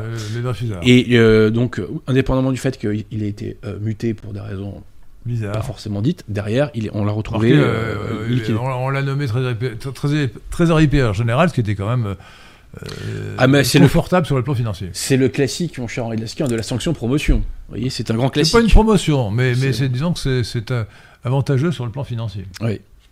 Voilà, donc euh, pour les morts mystérieuses, je pense qu'on a dit l'essentiel. Voilà. Bah, l'essentiel, c'est donc qu'il y a une série de morts mystérieuses, euh, vraisemblablement des assassinats, et que c'était toujours des, des gens qui étaient gênants pour, euh, pour la cause dreyfusarde, Tout à fait. qui euh, disparaissaient de manière bizarre. Et qui étaient donc parfois des témoins essentiels, parce que Cholin-Servinière, son, son témoignage aurait pesé lourd quand même hein, devant la justice, hein, puisque c'était un député de la République, donc quelqu'un qui était dans le cœur des institutions, et on imagine mal euh, quelqu'un comme ça mentir euh, devant tout le monde. Euh, imaginez, ma- im- imaginez mal qu'un, député puisse mentir, non, ça, écoutez. Attendez, c'était pas les mêmes à l'époque. Hein. Écoutez, là, franchement, c'était pas moi les mêmes j'imagine très bien qu'un député puisse mentir. D'ailleurs, Vous je- avez raison. j'observe qu'ils mentent à tout bout de champ aujourd'hui. hein, je- Ils sont payés pour trahir aujourd'hui, donc effectivement, euh, ils sont payés pour trahir. pas, mais Et citation de Georges de Grandmaison au procès de Rennes, étant donné les moyens employés par ceux qui veulent la réhabilitation de Dreyfus, il faut qu'ils se sentent les défenseurs d'une bien mauvaise cause pour employer de tels moyens. Alors, rappelons que Dreyfus a d'abord été condamné en première instance euh, pour trahison. Donc euh, voilà, il a été reconnu comme l'auteur du, fameux bordereaux, euh, retrouvé dans la corvée à papier de l'attaché militaire. Merci. Et ensuite, il a été recondamné après. Il a été recondamné non pas en appel, mais après procès en révision. Il a été recondamné par la cour, le Conseil de guerre de Rennes. Euh, et donc, euh, les, les preuves, euh, les preuves que qu'a réuni, qu'a réuni Maître Adrien Abosi dans son premier Merci. livre et, et aussi dans, dans celui-ci en partie, euh, bah, elles sont tirées de, de- essentiellement de- du dossier du procès. hein. Et il faut rendre hommage, mon cher Henri Lesquin, aux militaires de l'époque, qui ont fait le travail, vous voyez et qui ont fait ce travail donc de documentation, de recherche de preuves, etc. Et Là, euh, vous, là, vous donnez des, des, des, récits, vous rapportez des échanges du tribunal qui sont euh, de la cour du Conseil Alors- de guerre qui sont très très très convaincants. hein. oui, et puis euh, je précise que j'ai fait un chapitre zéro dans ce livre, qui est euh, l'interrogatoire de Dreyfus au procès de Rennes. Oui, je, je pensais à cela. ouais. Et euh, on- il y a quand même. Alors, déjà, euh, citation assez géniale, excusez-moi, attendez si vous permettez. Je fais beaucoup de citations ce soir, mais bon, c'est- ça vaut le coup, euh, si sous réserve que je le retrouve. Euh, alors, je précise aussi une chose, mon cher Henri Lesquin, c'est que c'est un livre que je- que j'ai dédié euh, aux non-vaccinés. Euh, et principalement aux soignants non vaccinés. Merci, parce que je ne suis pas vacciné. Voilà. Non, non, mais je tiens à le dire Euh, parce qui, que qui est vacciné là? Euh, je considère que Didier Raoult, qui- qui se dénonce enfin par, par le bip bip messager comme je l'appelle souvent parce qu'il faut pas trop se faire pénaliser par les algorithmes n'est-ce pas? Euh, mais voilà donc c'est un livre que je leur dédie euh, parce que bah voilà ils ont été J'ai envie de victimes dire les injectés d'ailleurs. Mais les- les injectés. Les injectés. les injecter et euh, Et encore, il a les multi-injectés, les gars qui, qui ont pris 4 quatre, quatre injections. Hein. oui, Ils oui. sont encore vivants parfois. et euh, oui qu'il y en a qui en demandent hein. c'est bizarre d'ailleurs Ils résistent bien. D'ailleurs, il paraît qu'il y a une nouvelle épidémie en Chine, là. Bon. Bref. Alors, euh, au sujet de, de Dreyfus à son procès, citation de Léon Blum. Il n'avait pas trouvé devant ses juges le cri de l'innocence. non pas à côté, mais Excusez-moi. devant, devant le micro. Il n'avait pas trouvé devant ses juges le cri de l'innocence. Témoignage D'un témoignage ensuite de paléologue. Euh, donc paléologue, euh, c'était un fourbe. Alors paléologue, c'est c'est quand même la, la famille des grands euh, empereurs byzantins. euh, Alors, je sais pas, je sais pas s'il y a un lien direct. si, si, c'est la famille, ouais, ouais, paléologue. Bah, ils ont mal tourné alors, hein, mon cher. Ils ont mal tourné. Pas tous. Mais voilà. euh, L'ambassadeur de France en 1914 en Russie, c'était un paléologue. D'accord. Et il a joué un certain rôle, malheureusement un mauvais rôle, dans le déclenchement de la, guerre- la- la- la Première Guerre mondiale. hein. Donc, de- paléologue, qui est un té- témoin euh, du, de- interrogatoire, nous dit peu à peu, comme ce dialogue se prolonge, une sincère évolution se fait en moi. Une quoi? Sincère évolution se fait en moi. La sympathie que Dreyfus m'a tout d'abord inspirée s'atténue, se dissipe et la méfiance naît. Précisément. Pourtant, il, est- il refusards. Ah oui, oui, et puis on va voir tout à l'heure avec les dépêches Panizardi que euh, c'était un sacré lustique. Voilà, donc, et puis plus tard, que nous dit-il Un peu plus loin, pardon. Ces phrases pathétiques, je les reconnais pour les avoir entendues le matin, sinistres de la dégradation. Elles me donnèrent alors l'intime certitude qu'elles mentaient. Pourquoi sonnent-elles encore aussi faux à mon oreille aujourd'hui où je sais qu'elles disent vrai? Pourquoi cet homme est-il incapable de toute chaleur communicative? Pourquoi dans ses protestations les plus fortes, rien de son âme ne peut-il sortir de sa gorge La étranglée est simple. Dreyfus avait le visage d'un traître, il avait l'âme d'un traître, c'était un traître. Bah, et c'était en tout cas un mauvais comédien, mon cher Hilesquin. Ça, c'est le moins qu'on puisse dire. Voilà, donc je j'avais pas prévu de la dire, mais au- en passant, ça fait pas de mal. Voilà. Alors, nous allons euh, demander à Patrick Catellan de lire quelques messages. D'auditeurs de Radio Athéna. Tout d'abord, nous remercions Octave Carlier qui nous, Merci, qui nous fait Carlier. un don de 23,99€ et qui nous dit Bonsoir messieurs. Il, en- Il est généreux. il- il- il emploie les, les- les techniques des grandes surfaces, 23,99. Ah, Avec un compte 99, on peut se procurer en plus la mort mystérieuse. une nouvelle.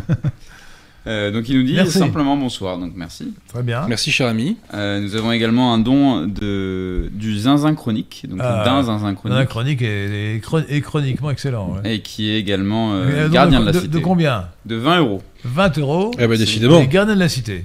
Alors, il faut, soyez, euh, essayez de devenir gardien de la cité, ou même encore mieux, bienfaiteur de la cité, où le, le grade suprême, c'est commandeur de la cité. C'est bien cela, Pierre de Tiron. Commandeur de la cité, oui. Euh, il nous pose une question un peu hors sujet, donc je vais la lire. Quand même. Euh, quand même, grâce à son don. Le casar est coupable, entendu. Moi, j'aimerais plutôt savoir si Adrien a consulté au sujet des affirmations de l'abbé Rioux contre Rore Sanctifica sur les ordres. Je vous avouerai que. Attendez, Ah, on compris. Vous pouvez répéter C'est- alors- On n'a rien compris. Non, non, répétez calmement, parce qu'on n'a pas Oui. compris. Alors, euh, j'aimerais... Donc, Le, le est coupable. Le casar il- est coupable. Le casar, c'est juif, hein, bon, Oui. euh, en français. Le l'ashkenaz. J'aimerais plutôt savoir si Adrien a consulté au sujet des affirmations de l'abbé Rioux contre Rore Sanctifica sur les on, ordres. on en reparlera dans quelques semaines. Rioux, Qu'est-ce que c'est Sanctifica. Contre quoi Non, c'est C'est une, c'est euh, sur la Contre- que- Rosé- c'est une question théologique en Charles Dasquin, c'est totalement hors sujet. Euh. Attendez, attendez. Euh, non, mais moi j'aime bien comprendre quand même ce qu'on dit à l'antenne. Au sujet.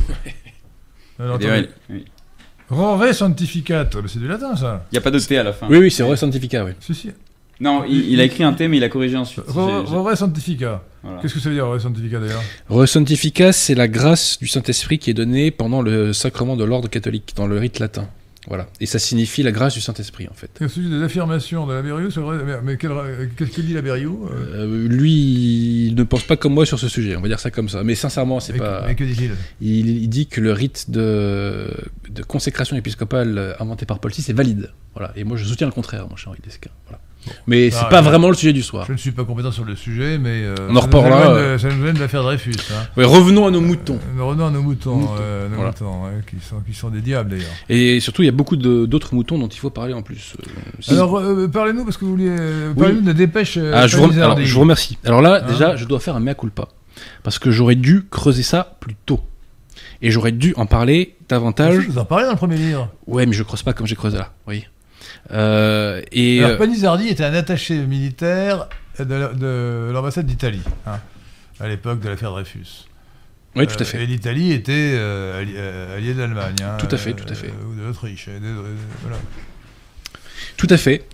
Et euh, alors, je le dis tout de suite parce que j'aurais pas forcément la possibilité d'en reparler plus loin. Parlez dans le micro et M- pas à côté. Mais euh, c'est Yves Amiot euh, qui a découvert lui aussi une pièce. Vers 1930, ouais. euh, alors non, non, c'était Albert Monio. euh, non, Amiot, c'est- il a écrit son bouquin dans les années 90, je Ah, crois. rien à voir. Je confonds. Et euh, il a découvert lui aussi un nouveau document très intéressant dont on dira un mot. Et j'en ai jamais entendu parler dans les livres d'Affusard. Jamais, jamais, jamais, jamais. Voyez.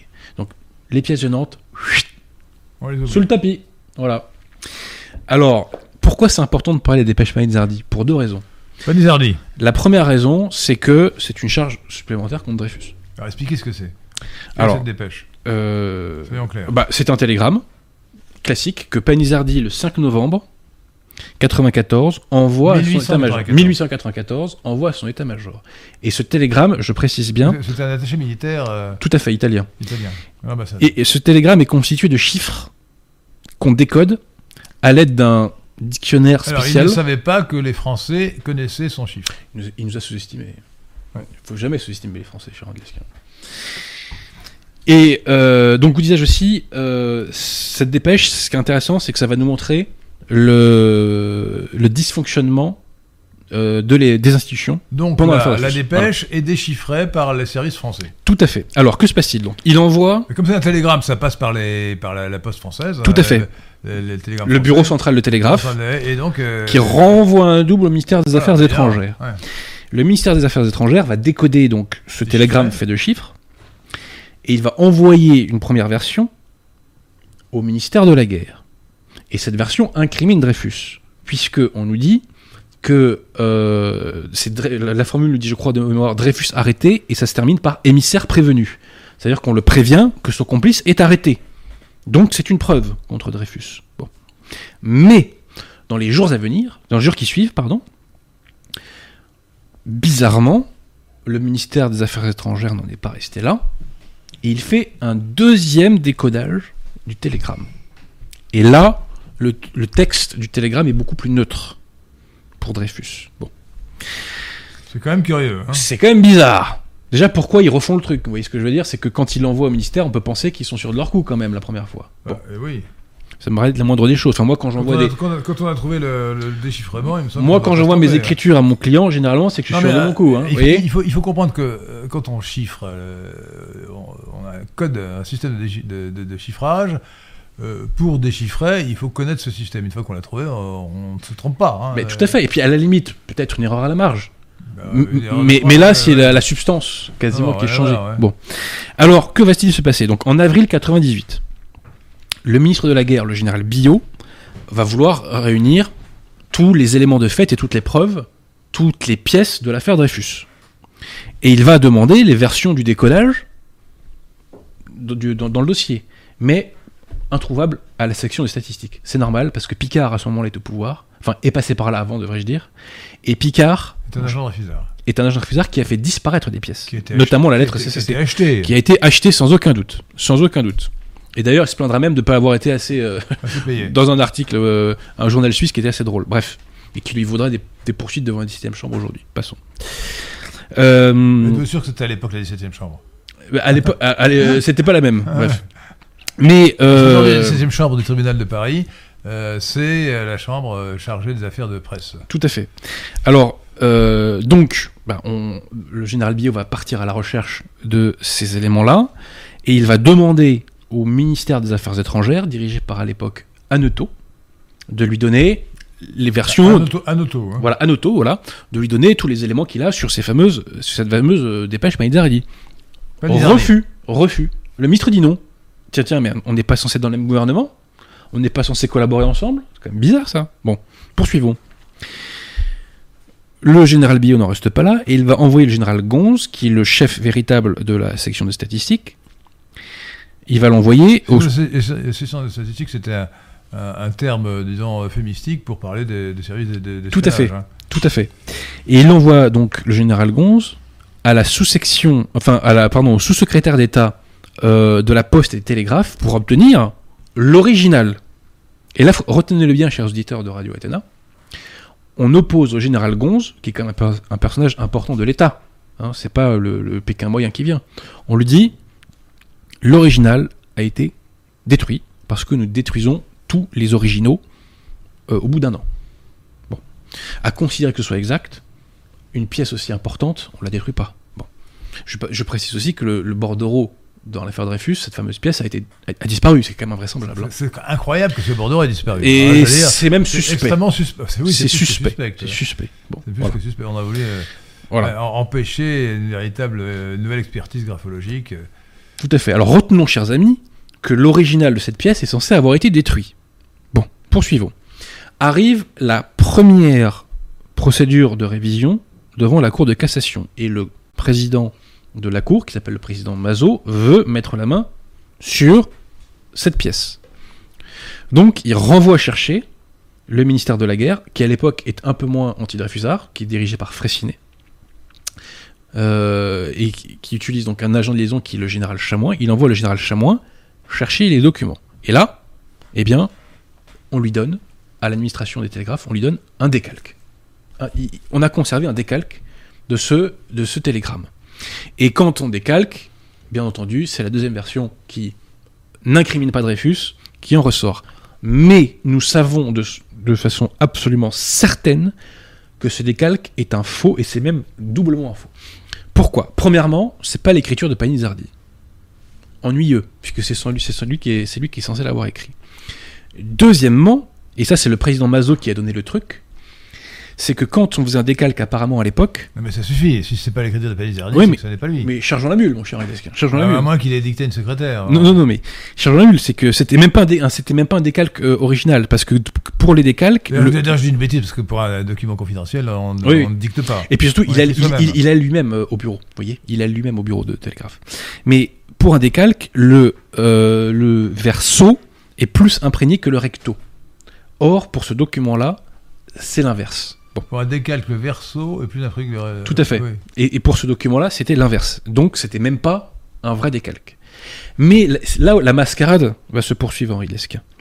En 1904, pour la deuxième procédure devant la Cour de cassation, le procureur général Baudouin va montrer le décalque au commandant Cuigné, qui connaît par cœur le dossier parce que c'est lui qui l'a épluché et c'est lui qui avait découvert le faux Henri.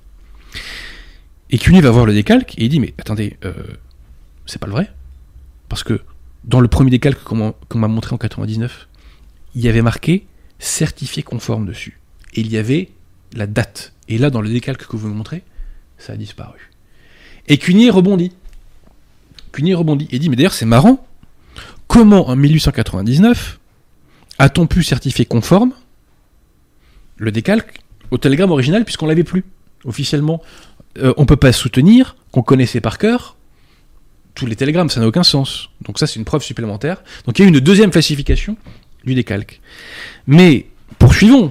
Quand Cuigné dit c'est pas possible que on ait pu certifier conforme en 99 le, le télégramme, que répond Baudouin? Il répond si, parce qu'il avait l'original sous les yeux. Donc là, on ressuscite l'original. Mais j'ai envie de dire au procureur général, mais monsieur le procureur, Oui, l'original? Pourquoi vous ne le versez pas au débat? C'est que l'aurait- il y aurait plus de, il y aurait plus de, la question serait tranchée. Discussion, mettez l'original, ouais. Donc là, on voit les acrobaties, on voit les faux, on voit les faux témoignages, et, et encore, je, je passe certains détails. Mais c'est invraisemblable de dysfonctionnement interne de- des institutions. Bah, dysfonctionnement ou manipulation plutôt. euh, Oui, oui, bah oui, mais Ce n'est c'est, pas. des- des- les institutions sont censées faire leur travail, mon cher Henri. dans Elles sont censées, mais là, en l'occurrence, il y avait visiblement euh, Oui, euh, une infiltration l'institution par, par le syndicat, comme vous dites, c'est-à-dire par les diffuseurs qui voulaient. Et, et on sent une main invisible. surgir. ouais. On sent une main invisible. Cavaignac Ouais, ouais. avait fait des bonnes citations. euh, c'est dommage qu'on n'ait pas le tome 1 sous le coude. Mais on sent une main invisible. quoi, le- le tome 1 sous le coude. Le tome 1, parce que c'est mon, c'est mon- c'est mon le 3. premier livre, ouais, ouais, d'accord. Euh, on sent une main invisible qui est là et qui frappe toujours au bon moment. Quoi. Voilà. C'est-à-dire qu'il y a des. Il y a eu un complot, si vous bien appeler ou une conspiration, qui visait Oui, à un faire complot. oui. de Dreyfus et qui était prête à tout, euh, même à l'assassinat, euh, à la fabrication de faux, à la corruption. euh, Corruption, oui. euh, on peut en dire un mot si vous voulez d'ailleurs. Le rôle de Bernard Lazare dans la corruption, puisque Bernard Lazare, à proposer de l'argent. a- alors il a, expo- il a, il a proposé à un expert euh, dont j'ai oublié le nom, je crois que c'est hein. euh, pour, euh, j'ai oublié son nom. Il en a proposé aussi Oui, à Henri Rochefort.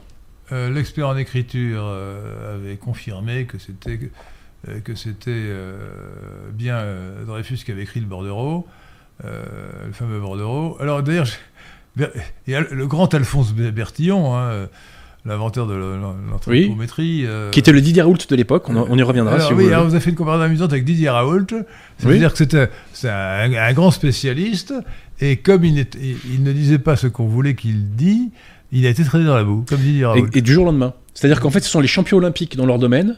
Et du jour au lendemain, on dit que ce sont des, bah, des nuls, quoi. Voilà. Euh, c'est pour ça que je considère, bien qu'il soit d'extrême gauche, je considère Didier Raoult comme un des gros anti-Dreyfusards de ce temps. Ah oui, non, mais Didier Raoult, il est d'extrême gauche, mais dans, dans- dans- dans- euh, politiquement, mais dans son domaine, il est parfait. Et surtout, il a été extrêmement courageux. Ouais. Parce que la pression monumentale qu'il a eu sur Ah, les épaules, quoi qu'on pense de lui, euh, Et- je lui pardonne ses propos gaullistes, les- les nombreux, euh, les nombreuses enquêtes à charge contre lui pour son Oui, qui était totalement absurde. Oui. Quoi. Oui, euh, Patrick Et, et dont il ne reste rien aujourd'hui. Nous remercions François qui nous fait un don Merci, de François. 5 euros avec un commentaire abalagueuse. Non, mais alors ça, je fais une parenthèse. Je dirais à bas la révolution. moi. Non, Voilà. euh, bah la révolution, ça, je suis entièrement d'accord si on dit bah la révolution.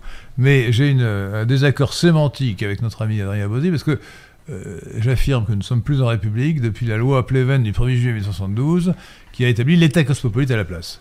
Donc aujourd'hui, le, le régime français, qu'on appelle République, n'est pas une vraie République.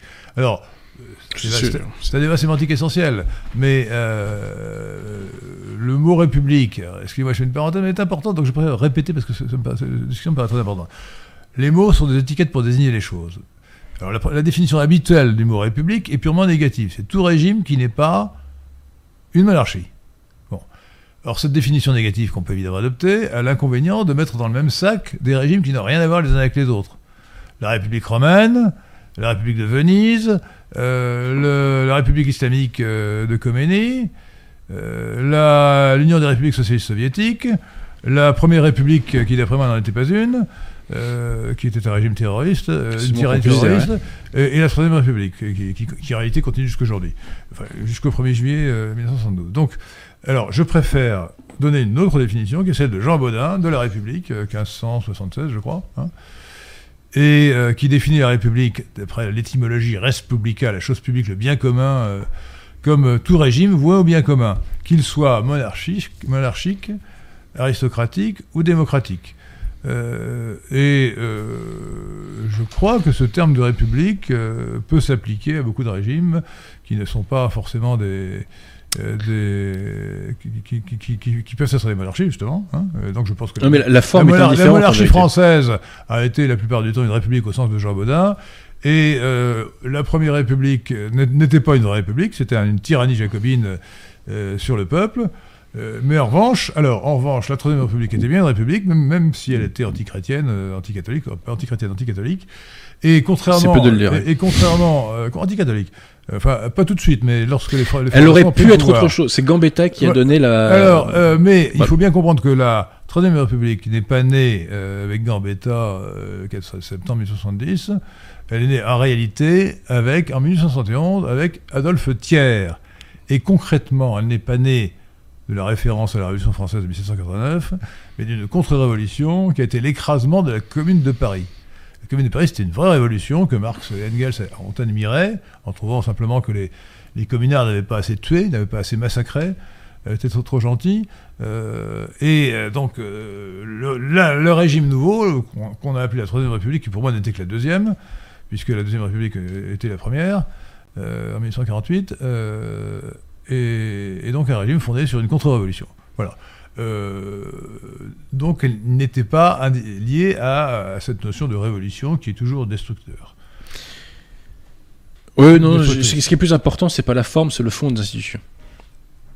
Oui. Nous remercions, nous, nous souhaitons la bienvenue à Pascal qui devient euh, gardien de la cité. Merci, Merci, Pascal. Pascal. Et Vive les gardiens de la cité. nous remercions Octave Carlier pour un don de 5,99€ Merci. et qui commente J'ai vu une question qui n'était pas munie d'un don à propos de l'assassinat de Kennedy et de son mobile réel. Pouvez-vous y répondre? Ah oui, J'ajoute que Pas creuser le dossier, moi, je vous j'ajoute avoue. que c'était une question Alors- de Stéphane Michel. Alors, écoutez, sur l'assassinat de Kennedy. euh, Est-ce qu'on est sûr qu'il est mort assassiné déjà? Euh, oui, on Non, est- c'est une blague, là. On est sûr, on est sûr. ouais. Alors, sur Kennedy, moi, j'ai- deux choses à dire. Premièrement, il me paraît évident que c'est un complot. Ah bah oui. Euh, c'est un complot, c'est pas euh, Lee Oswald qui passait par là, qui a vu un fusil qui traînait, qui l'a pris, qui est tiré, en- qui est tiré au hasard et qui a tué. Non, c'est un complot. Et la, la preuve que c'est un complot, c'est que Oswald a été tué deux jours, a été assassiné deux jours après. Donc on ne voulait pas qu'il parle Voilà. Pour A moi, priori, oui. pour moi, pour moi, c'est vraiment. euh, euh, S'il a été éliminé, c'est parce qu'on ne voulait pas qu'on sache qu'on suit l'origine. Alors, pour, pour savoir quels sont les, euh, les auteurs du complot, il y a toutes sortes de- de- d'hypothèses. Je n'ai pas d'hypothèse. J'ai vu récemment dans le journal une hypothèse sur laquelle il aurait été tué par les. Il aurait été assassiné par les. Les. euh, euh, comment appelle-t-on cela les, les, les, réfugiés cubains euh, qui ne lui auraient pas pardonné d'avoir abandonné les, euh, les, Oui. les Cubains, euh, la baie des cochons, euh, d'avoir de- fait échouer l'invasion de Cuba par les, par les adversaires de Fidel Castro. Et d'aucuns disent la Bon, mafia alors, aussi. euh, d'autres disent que c'est la mafia, euh, d'autres- mais bon, ça peut être aussi le, Malgré peut-être. Les, les communistes, euh, l'URSS qui l'aurait assassiné. donc il y a plusieurs hypothèses. Je me suis incapable de choisir entre toutes ces hypothèses. Je crois que la, la, la- la commission du juge machin euh, a surtout essayé d'é- d'étouffer l'affaire pour faire croire que c'était un, un- un acte isolé. Il n'avait pas les hommes d'honneur qu'il y avait à l'époque dans l'armée française. Non, non, non. Non, non, donc euh, je suis incapable, de trancher entre les différentes hypothèses qu'on peut faire. Euh, il est possible que ce soit quand même l'URSS qui l'ait fait assassiner. Parce que euh, Oswald avait fait un séjour en URSS, il avait été à Cuba, euh, donc euh, Oui. euh, donc c'est quand même assez vraisemblable. Ouais, puis c'était les méthodes de, de la maison, si je puis dire. Ah bah, oui, bien sûr. oui, C'est oui. un peu les champions. euh, Et, et- et il fallait, et c'était important évidemment pour les, les soviétiques, si ce sont eux qui, qui ont fait assassiner Kennedy, que l'on ne suit pas, qu'on ne puisse pas les, les accuser. euh, et, et donc il fallait éliminer, euh, trouver un, un complice. Alors euh, je crois que le- comment, s'appelait l'assassin de, de Oswald? J'ai oublié. C'est Rudy, un, un- Ruby, je crois. Mais je crois qu'il était officiellement un peu déficient mental, non? Pardon? Il était pas un peu déficient mental euh, Il officiellement? il, il était surtout en train de mourir de- d'un cancer et donc on a dû euh, Ouais. euh, promettre de donner beaucoup d'argent à sa famille, je suppose. Vraiment, Et il y a toujours quand même le, le- le dingue, toujours au bon endroit, au bon moment quand même. hein. C'est quand même intéressant. Voilà, donc l'assassinat d'Oswald histoire. montre qu'il y a un complot. Donc, euh, et la- c'est c'est quoi- c'est- c'est la commission, c'est Powell, je crois. Je crois que c'était le président de la Cour, de, de la cour suprême. C'est Jack Et- Ruby, le-. D'ailleurs, mais je crois qu'il qui a, de, de son vrai nom, Rubinstein, qui était juif. hein. Euh, euh, et donc, euh, je, je- je crois, je crois donc que c'est un complot, vraisemblablement euh, soviétique, mais d'autres hypothèses ne sont pas Il n'y a pas eu des nouveaux éléments d'ailleurs récemment là? Il me semblait Moi, ce que j'ai vu comme nouveaux éléments, c'est uniquement l'hypo- l'hypothèse cubaine. euh, l'hypothèse des réfugiés cubains, de, mais qui ne me paraît pas très convaincante. euh, donc, euh, il y avait des raisons, semble-t-il, pour les soviétiques de l'éliminer pour, parce qu'il était euh, euh, trop dangereux, trop, euh, trop fermes trop, trop peut-être. ferme, trop, trop hostile à l'URSS. Une question de notre gardien de la cité, Édouard. Merci, Edouard. Quelles étaient les motivations des Dreyfusards français? Pourquoi autant de personnes politiques ont voulu trahir la France alors que la culpabilité était évidente? La main qui donne déjà est au-dessus de la main qui reçoit. Et quel était l'enjeu de l'affaire Dreyfus? C'était l'épuration de l'armée, puisque l'armée c'était le plus grand bastion catholique sous la Troisième République. Baudelemenie en parle très très bien. hein. Il y avait beaucoup de rejetons de la noblesse euh, qui, euh, c'était le mot recasé est, est pas tout à fait approprié parce que c'est plus qu'un recasage, mais il fallait Bah, mon, mon- mon grand-père et ses, ses trois frères étaient dans l'armée. Hein, Ouais, euh, ouais, ouais. des Bretons au service de la France. Voilà, ouais, c'est des Bretons au service de la Des France. Bretons au service de la France. Voilà, ouais, ouais, ça. Mais il faut faut bien savoir une chose, chers amis. La moitié, la moitié des, des hommes de la noblesse étaient dans l'armée. Quelle est la grande révolution de l'affaire Dreyfus? C'est que, et ça je l'ai appris en creusant le dossier, parce que je ne savais pas avant, c'est que depuis, pendant tout le 19e siècle, l'armée française était totalement autonome d'un point de vue administratif. C'est-à-dire qu'elle gérait elle-même, sans interférence politique du gouvernement, les nominations. Donc c'était un État dans l'État, l'armée française. Et la grande révolution de l'armée Dreyfus, c'est les- d'abord Dreyfus. D'abord, c'est les décrets Galifet, qu'on prend en 1900 et quelques, qui, pour la première fois, autorisent la nomination des généraux par le gouvernement. C'est comme ça qu'on aura le bonnet d'âne euh, Joffre. Et ensuite, bah, il y a la fameuse affaire des filles, etc. Donc c'était vraiment torpiller l'armée française. non mais je voudrais m'inscrire en faux quand même contre la- l'affirmation de notre... euh, Comment s'appelle-t-il? Édouard, c'est ça? Euh, C'est Édouard, oui. Alors Édouard, non, ça n'est pas du tout évident. Pour prendre mon cas personnel, je vous assure que j'avais lu plusieurs livres sur l'affaire Dreyfus, qui étaient tous vraiment écrits par des, par des Dreyfusards, qui me laissaient perplexe, parce que je trouvais que leurs explications étaient compliquées, contournées, pas très convaincantes, mais euh, je réservais mon jugement. hein. Et c'est la lecture du premier livre euh, d'Adrien Abosi euh, qui m'a éclairé, qui m'a définitivement convaincu euh, que c'était vraiment que Dreyfus était coupable, qu'il n'y avait aucun doute là-dessus. Euh, ça n'est pas évident, et c'est d'autant moins évident que toute la propagande des Dreyfusards, c'était justement de, de créer une intoxication, hein, euh, Mm. euh, et, et de- en complexifiant. Ah Parce oui. que au départ, c'est simple. C'est un gars Oui, euh, oui, euh, qui trahit son pays euh, parce qu'il a de la sympathie pour l'Allemagne, parce qu'il est payé, j'en sais rien, sais rien. En tout, cas, en tout cas, il avait certainement de la sympathie pour l'Allemagne. Il était d'ailleurs, un frère allemand, il bon, qui, qui fournit des renseignements à l'Allemagne, des renseignements secrets, bon, militaires. Euh, une affaire relativement simple. Et, et, entre parenthèses, moi je ne comprends pas très bien pourquoi il a été condamné seulement euh, au bagne. Il aurait fallu le condamner à mort Ah, parce qu'à hein. l'époque, c'était euh, interdit. C'est-à-dire qu'à la peine de mort existait, je vous signale. pas pour les cas politiques. Vous voyez? Et c'est pour ça qu'il n'est pas. Pour les cas de trahison, il me semble que la peine de mort est particulièrement indiquée. Oui, mais. hein. euh, bon. c'est- En tout cas, il a échappé à la peine de mort, euh, alors qu'il a donc été jugé deux fois, condamné deux fois, et s'il a été finalement innocenté, c'est par une, une, une, une mascarade à la Cour de cassation, qui a d'ailleurs trahi, euh, qui, qui- qui a violé le droit, parce qu'après avoir annulé le jugement de la Cour euh, du Conseil de Oui, guerre, elle n'a pas renvoyé euh, le procès devant une autre, euh, un autre conseil de guerre comme elle aurait dû le faire selon la loi. Euh, elle a cassé sans renvoi. Euh, ce qui était un, Et- un scandale juridique. Donc non, ça n'était pas du tout évident, et beaucoup de gens ont cru sincèrement, comme vous en parlez de Peggy d'ailleurs, euh, Oui, vous tout à avez fait. euh, une, une annexe sur Peggy qui est intéressante, Charles Peggy, euh, qui, qui était de bonne foi, mais qui a cru naïvement à, l'innocence de Dreyfus. Donc beaucoup de gens ont cru naïvement à l'innocence de Dreyfus. Et aujourd'hui, beaucoup de gens, euh, la plupart des gens d'ailleurs, euh, croient à la doxa. On leur a dit que Dreyfus était innocent, ils y croient. Bon, ils y croient. Ils croient à beaucoup de choses. Ils euh, pensent que le, le choses messager va les... Ils croient aussi au réchauffement climatique causé par l'homme, comme c'était une évidence. Hein, voilà, euh, on n'a pas le droit de douter de ça. Hein. Bon, et ainsi de suite. Ils croient aussi qu'il faut porter un masque, euh, qu'il faut se Exactement. vacciner, et ainsi de suite. Bon, donc les gens croient beaucoup de sottises. Que l'immigration est une chance pour la France. Euh, Mais ça- permettez... Ça, non, ça, ça, c'est moins, moins cru. hein. Euh, mo- Moins aujourd'hui, Mais pendant, on en a mangé. Et juste une chose pour Ouais. terminer, j'ai inventé une petite formule parce que ce livre-ci, alors j'ai commencé à l'écrire en 2018, mais euh, je l'ai peaufiné après la- ce que vous appelez la tyrannie sanitaire. Non, je, je précise, la tyrannie pseudo-sanitaire. Pseudo-sanitaire. Un prétexte sanitaire. La, ouais, la TPS, tyrannie à prétexte sanitaire. La tyrannie à prétexte sanitaire. TPS, tyrannie à prétexte sanitaire. Et il y a un parallèle gigantesque. Causée par la, causée par la grippe de Wuhan, alias euh, le, Ouais. co- le Covid-19. Mais il y a une analogie euh, gigantesque à faire entre l'affaire Dreyfus et la tyrannie à prétexte sanitaire. TPS. C'est que déjà, ce sont tous les deux ce que j'appelle des accélérateurs de particules révolutionnaires. Parce que c'est ça aussi l'enjeu. C'est exact. voyez? Et le point commun, c'est que les institutions ont menti. Elles ont menti. Voilà. Et c'est pour ça que je qualifie Ra- De toute Raoult. manière, la, la, la tyrannie, la TPS, tyrannie à prétexte sanitaire, était encore plus loin parce que on a quand même euh, injecté, euh, vous le dites d'ailleurs, euh, un produit expérimental euh, à 80% des Français. Hein, c'est quand même fou. C'est invraisemblable. Alors, C'est incroyable. de vous à moi, je n'ai. Alors qu'on sait, Dreyfus, euh, Dreyfus euh, non, pas Dreyfus, Raoult l'a rappelé.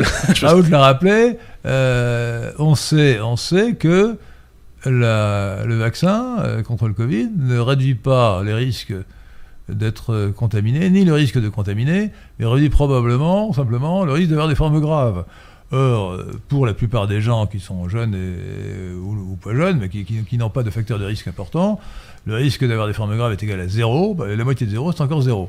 Euh, Donc la plupart des gens n'ont absolument aucun intérêt à se vacciner. hein. Bien sûr. Et, et donc c'est qu'on est euh, obligé les gens à se faire vacciner pour pouvoir aller dans les restaurants. Alors, euh, on, Mais- on était obligé de prendre le, le certificat de son, de son ami, euh, de tricher en permanence. quoi. Mais je vous avoue que, Euh, J'avoue que j'ai triché. Voilà. Euh, J'espère que je ne serai pas poursuivi en justice. vous savez, moi, moi, je- moi, j'ai pas encore digéré ces événements, mon cher Henri Lesquin. Ah bah, moi non plus. Alors là, Parce c'est que tellement énorme. la Tellement servi- énorme. le mélange de servilité et de conformisme m'a presque traumatisé. Vous voyez Moi, j'ai failli me faire agresser dans les... parce que dans les trains, je refusais de mettre le masque. J'ai- fini par céder parce que je me suis dit, je vais, je, je vais me faire, euh, j'ai failli me faire tabasser deux trois fois, par, pas, pas par le, aussi. pas par le contrôleur, hein, par, euh, par des, par des passagers. T'es fou furieux. Mais bien sûr, mais, c'est- Mais tarés, mais- hein. mais- mais moi c'est dans le métro. Moi, moi, dans le métro, je me suis fait embrouiller par des boomers, mon cher Henri Lesquin, mais un nombre incalculable de Boomer n'est pas français. Alors, comment on les appelle Je sais pas, vous les, les hein. collabos, voilà, les collabos. Et, je me suis même confessé une fois parce que j'ai eu des mots un peu voilà, contre une dame qui m'insultait. Euh, mais c'est euh, c'est effrayant. Là, le peuple français, et surtout à Paris, qui est le cœur de la collaboration, quand même, hein, parce que 80% de vote Macron, euh, ça, fait, ça fait un peu mal quand même. Mais ça, il en est ressorti un visage du peuple français hideux. Alors Dieu merci, les collabos ne sont pas l'intégralité. Il y a aussi des gens courageux qui ont résisté. Hein. Non, mais c'est la quand on crée la panique, euh, les gens euh, sont paniqués. Euh, ils n'ont pas d'esprit critique. Et quand vous avez une propagande. Euh, monomaniaque, unique, en permanente, toute la journée, les gars, les gars pendant la télévision pendant 3 heures par jour, et pendant 3 heures, ils subissent le matraquage sur le Covid qui, était, qui, le, le mal. Enfin, on nous a annoncé euh, que l'humanité allait disparaître. Hein. Enfin, en tout cas, que le tiers de l'humanité allait mourir du Covid. Bon, ce qui- Mais là, là, on a reconnu les hommes libres, indépendamment des opinions politiques des uns et des autres. On a vu qui était capable de se faire son propre opinion. Parce que vous savez que Félix Soir avait une très bonne, une très bonne citation. Il disait que la presse est incapable euh, de donner, de forger l'opinion de ceux qui en ont déjà une, mais qu'elle peut en forger à ceux qui sont capables de s'en faire une. Vous voyez Et euh, là, on a une démonstration. Ça. comme Félix Fort, euh, il avait beau de franc-maçon, euh, vous voyez qu'il était quand même bien. hein. Il y a des gens bien partout. Et de Hein. même, il y a des catholiques qui sont des planches pourries, hein, vous savez. Donc, bah, beaucoup, ouais, ça fait plus qu'un peu, ouais, ouais, absolument.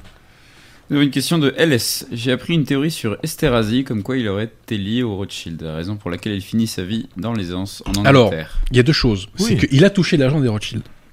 Mais c'était avant l'affaire Dreyfus. Hein. Ça ne veut pas dire qu'on n'a pas touché pendant et après. Bah, mais il a touché sûrement. Il était payé pour cela. Il a touché en tout cas d'argent puisqu'il est parti. Esterhazy s'est accusé lui-même d'avoir été l'auteur du bordereau, ce qui était un pur mensonge. Voilà. Euh, et il a dit qu'il aurait fait le bordereau, soi-disant, à la demande du colonel Sander, le chef de la section statistique, pour créer des preuves contre Dreyfus. Enfin, un truc totalement ubuesque. Bon. C'était un mythomane de première catégorie, euh, Esterhazy.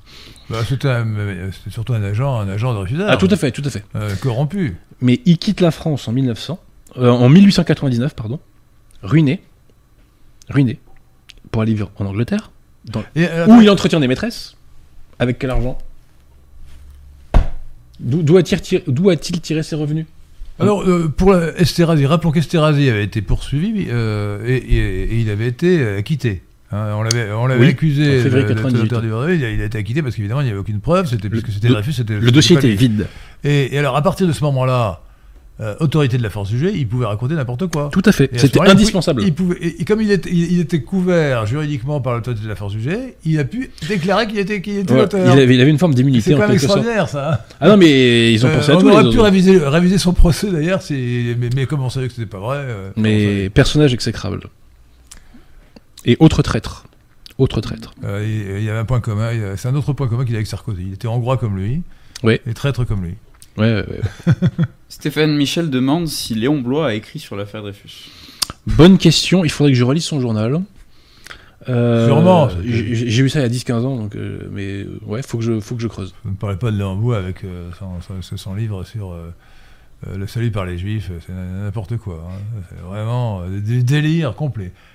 Euh, Blou est un personnage sympathique, mais complètement. Il y a, halluciné, il y a- il y a à euh, boire et à manger. C'était un fou furieux, hein, Il y a- franchement. il y a à boire et à manger. Il écrivait bien, voilà.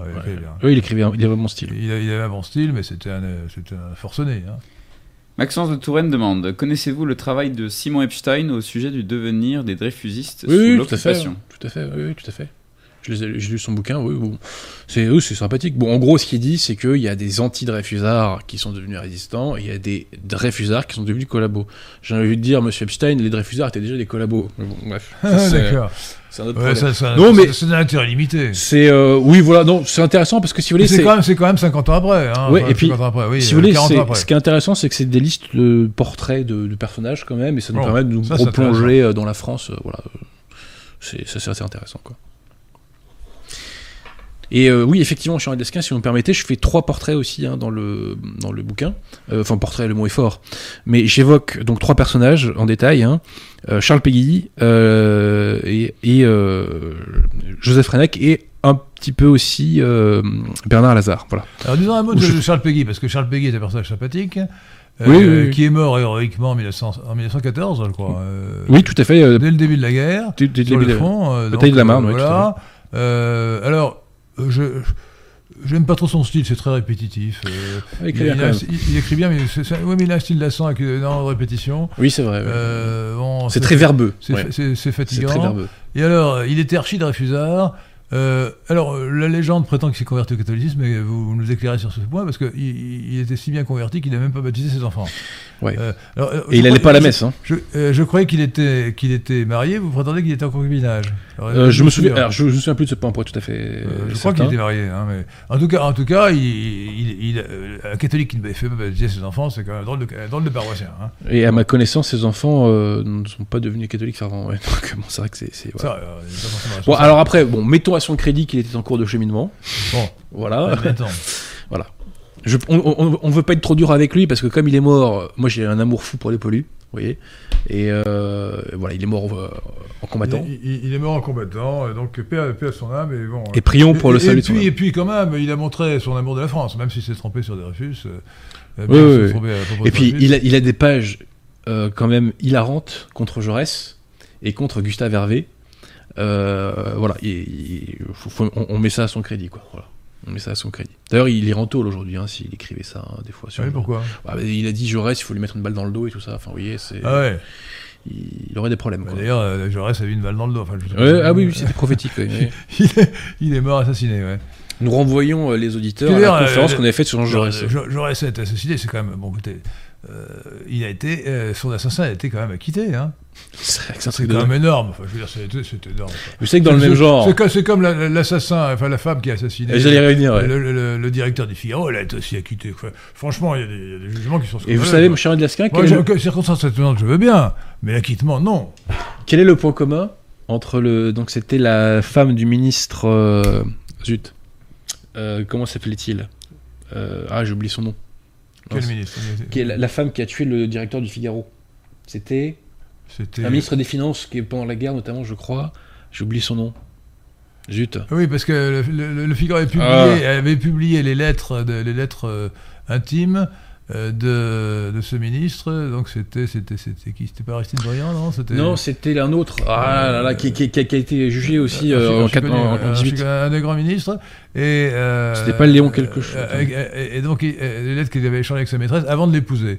Et donc ça avait, ça avait beaucoup, beaucoup déplu. Euh, elle était, s'était sentie déshonorée. Elle est allée assassiner le, di- le directeur du Figaro chez, les- euh, à son bureau. Et alors, quel est le point commun entre l'affaire Dreyfus et cette affaire, mon cher Lesquin Aucun. Il y en a. On va chercher là vraiment. euh, L'avocat. C'est même avocat. C'était Laborie, l'avocat de euh, Madame. Attendez, je vais, je vais, j'ai pas lâché l'affaire là, excusez-moi, mais euh, là je me sens, je me sens minable. Euh, tiens, cherchez, l'information là. euh, Ministre des. Finances. Euh, ministre des Finances, c'est ça. Albert. Sarrault, non Non, non, non, c'est Léon. Non, attends, attendez. Albert Sarrault.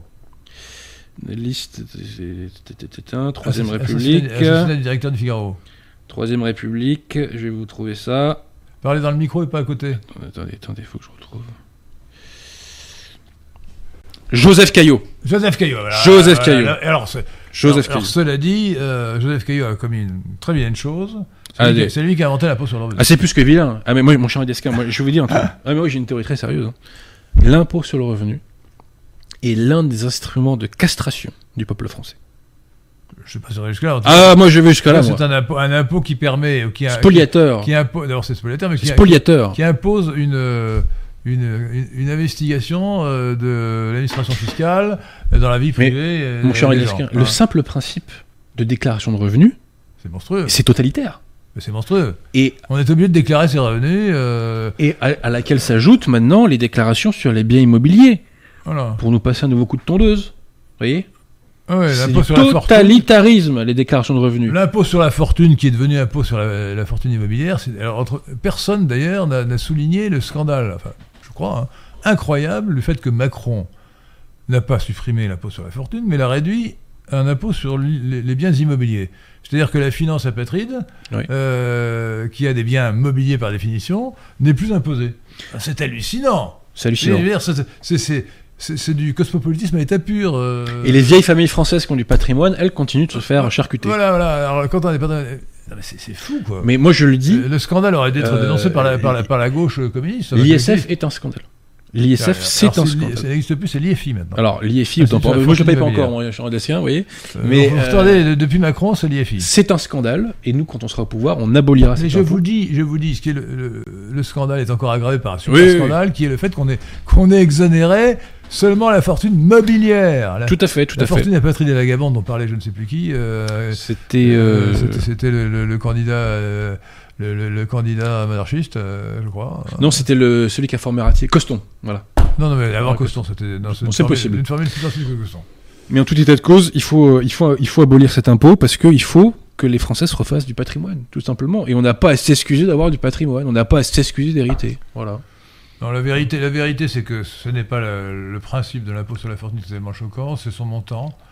Euh, bien que, évidemment, euh, Oui, l'impôt les sur la fortune euh, oblige les gens à déclarer leur- leurs biens. hein. Et vous savez, si on, si on, si on, si on- c'est moins intrusif quand même que si, la déclaration de si on taxait vraiment le- la, la- la finance faite par des algorithmes, etc., pourquoi pas hein, Mais bon, c'est pas du tout le cas. Là, en l'occurrence, on, on, on tombe ceux qui n'arrivent pas à se faire défiscaliser. Vous voyez, par l'optimisation fiscale. C'est scandaleux. Alors moi, je vous avoue, j'étais pas sensible à la question euh, quand je bossais pas. Mais comme disait euh, Beaumarchais, on est compatissant au mot que l'on ressent soi-même, vous voyez? Voilà. Et je vous avoue que moi, l'impôt sur le revenu, moi, je suis outré. Hein. Euh, c'est un de mes grands combats. Hein. euh, je... Ah non, non, euh, euh, faut pas- pas me parler de ça. Faut, faut On- pas parler de ce sujet. si vous étiez pauvre et que vous n'aviez pas de revenus, le problème ne se poserait pas. Il faut pas parler de ce sujet. Il faut, il faut Ouais. surtout pas parler de ce sujet. Il vaut, être- il vaut mieux être euh, Voilà. riche et bien portant que pauvre. N'embrayons pas sur la CSG parce que alors là, on ira encore plus loin.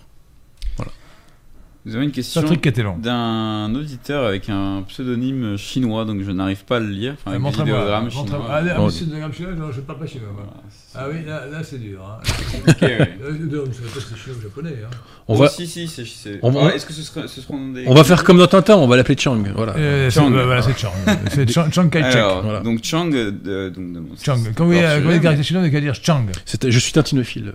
Monsieur Abosi. Donc Eh bien, je vais bientôt faire une, une émission avec euh, notre ami euh, Pelletier, Martin Pelletier, sur Tintin. Alors, quel est votre Tintin préféré? Le Lotus bleu, je pense, oui. Oui, pas mal, oui. Lotus bleu, c'est c'est Il très est pas mal, pas mal, ouais. Et euh, Cette boule de cristal, j'aime beaucoup. Très bon, Pierre Le Tiamont. cette boule que ça, c'est bien aussi. Préféré Ouais. Au Congo, peut-être Bon, non, mais il est hors catégorie, celui-là. Il est hors- Tintin, comment il est hors catégorie. Et, et de vous à moi, c'est le moins bon en vérité. Oui, oui, non, ça. En vrai, c'est le moins bon. Alors, C'est vous savez- qu'on a, on a fait d'ailleurs une parodie à mon sujet sur le Tintin Congo. Oui, c'est pour ça. Henri au Congo. quelque chose. Ah, Ah oui, ouais. qui était, elle est très drôle d'ailleurs. J'ai découvert, j'ai découvert d'ailleurs des, personnages de rap, euh, de rappeurs que je, dont j'ignorais tout, j'ignorais l'existence. Euh, c'est assez rigolo. hein. Mais Tintin, ça a bercé euh, l'enfance de beaucoup de Français. Et euh, c'est pour ça que je suis pour l'annexion de la Wallonie, c'est pour que Tintin de- devienne français rétrospectivement. Ah moi, la différence avec vous, c'est que je suis pour l'élection de la Belgique tout entière, y compris les Flamands.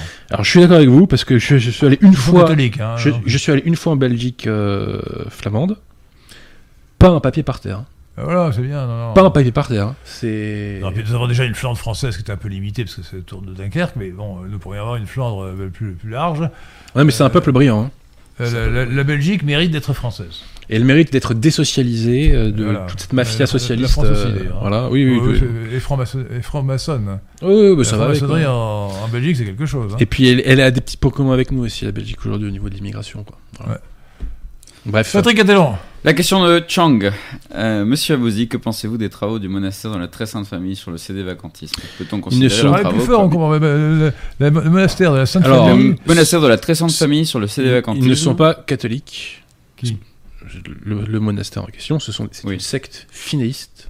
Et Une secte quoi? finéiste. Finéiste. C'est-à-dire qu'ils- C'est-à-dire qu'ils reprennent l'hérésie du père Finet dans les années 50 qui niait ce qu'on appelle le baptême de désir. Voilà.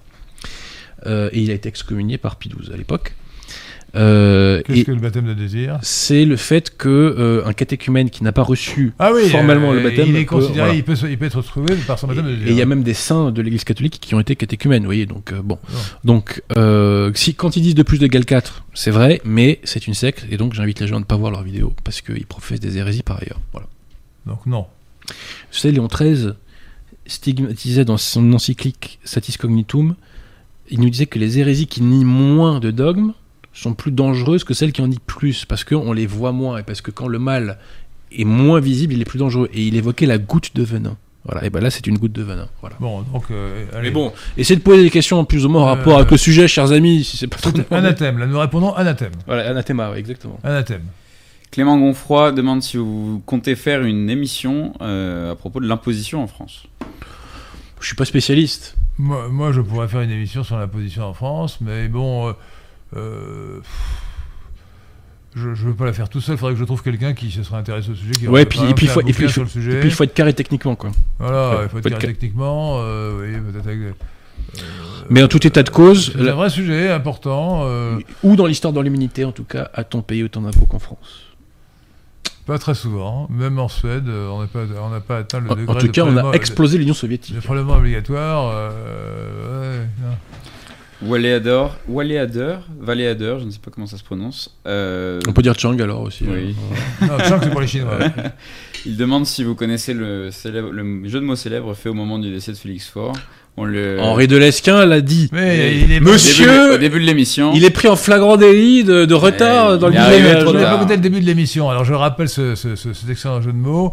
Euh, Georges Clémenceau a dit euh, il a voulu être César, il voulait être César, il est mort pompé. Voilà, moi je ne comprends pas ce que ça veut dire. Mais non, mais- Je- non, mais personne ne comprend voilà, on le connaît, mais bon. À Radio Athéna, euh, On il sait n'y a que- que des auditeurs. Ah, on euh, sait que César et Pompée se sont combattus et que César l'a emporté sur Voilà. Pompée, voilà. Tout à fait, Euh, tout bon, à voilà, fait. C'était un souvenir de, l'histoire de l'histoire de l'histoire c'est- romaine. C'est un peu comme Marius et Marc-Antoine. Voilà. Euh, Test Streaming demande si Candole est un synonyme de Candide.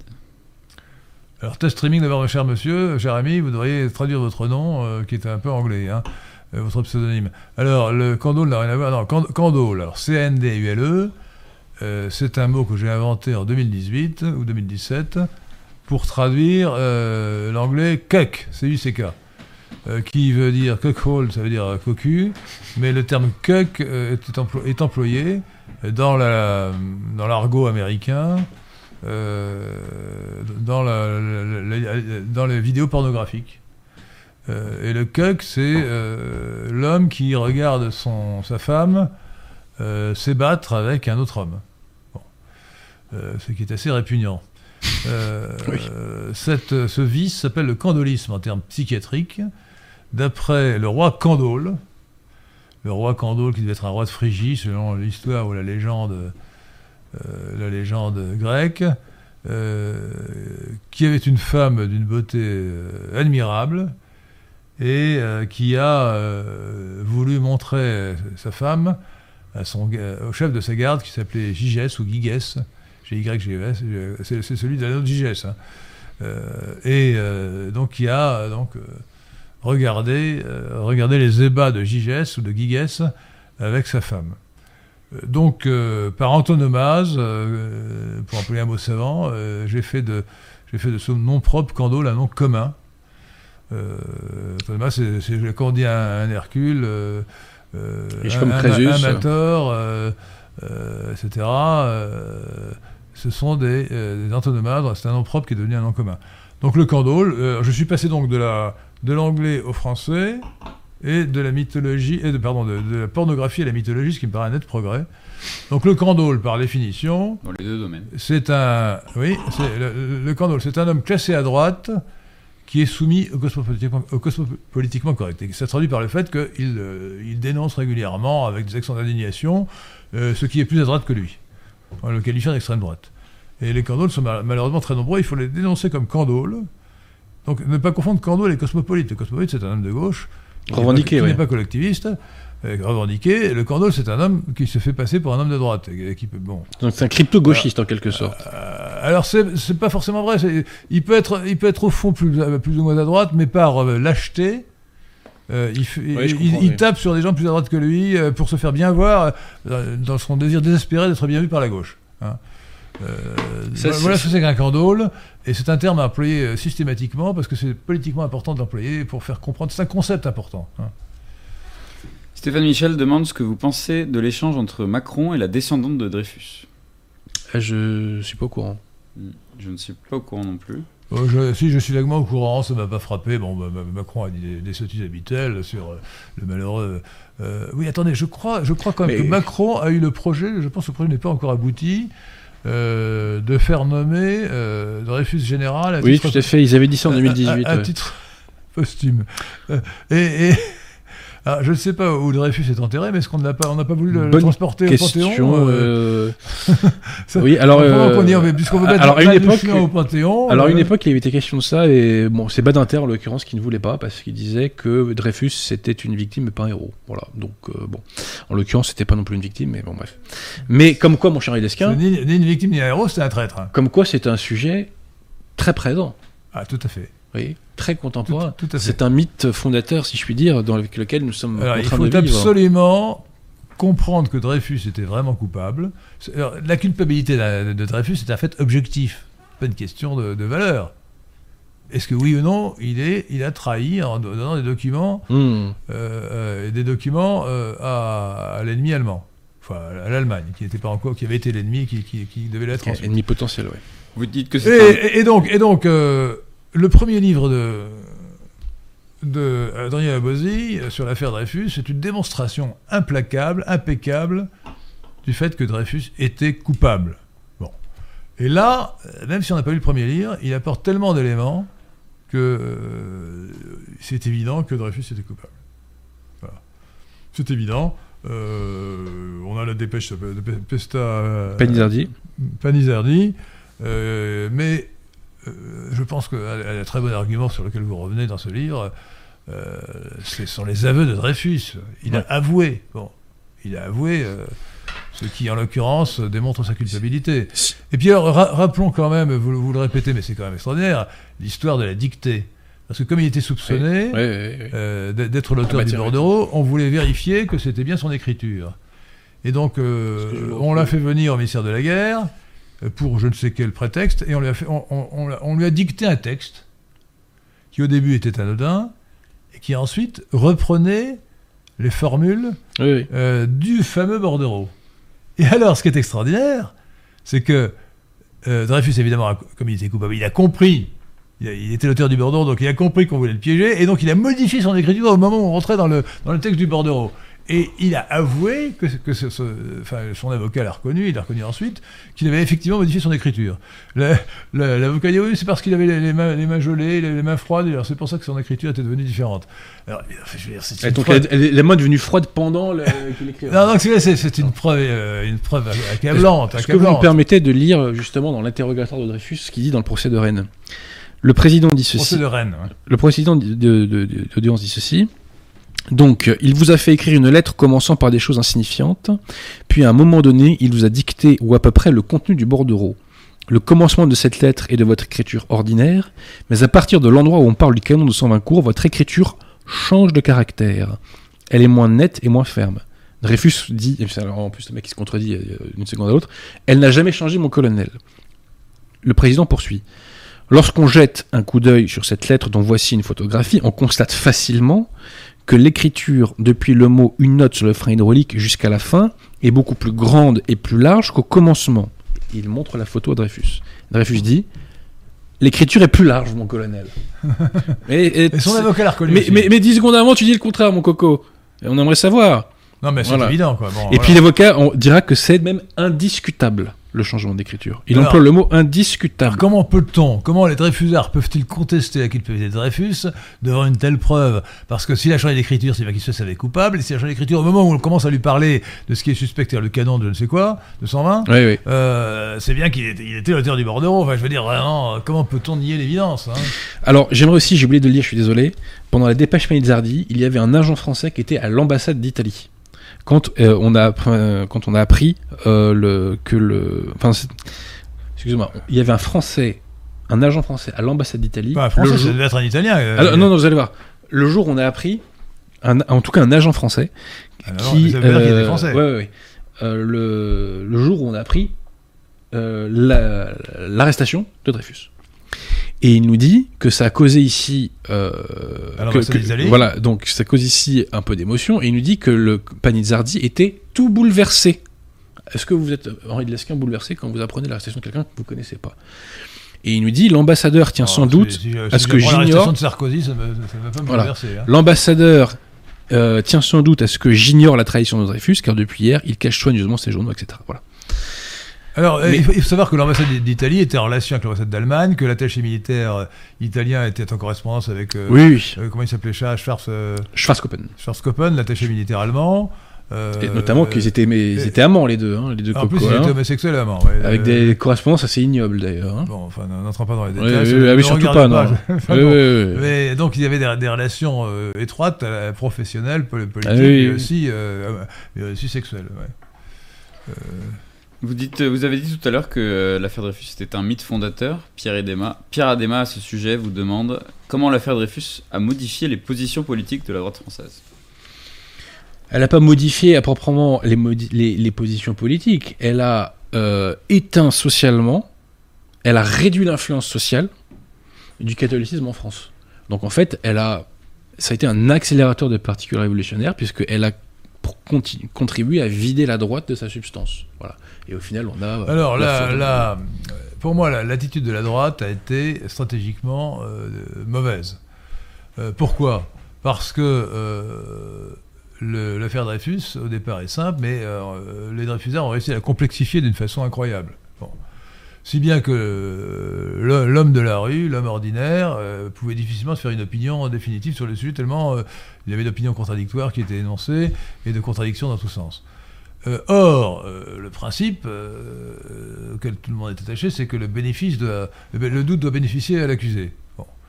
Dès lors qu'on avait réussi à jeter le doute sur la culpabilité de Dreyfus, à tort, en sommes convaincus, mais dans l'opinion du public, forcément, on ne devait pas vouloir s'enflammer pour la condamnation de Dreyfus. Donc la droite aurait dû dire, écoutez, c'est une question, elle n'aurait pas dû rentrer dans le jeu de la gauche, dire c'est l'honneur de l'armée qui est en cause, etc. Non, c'est une question purement factuelle.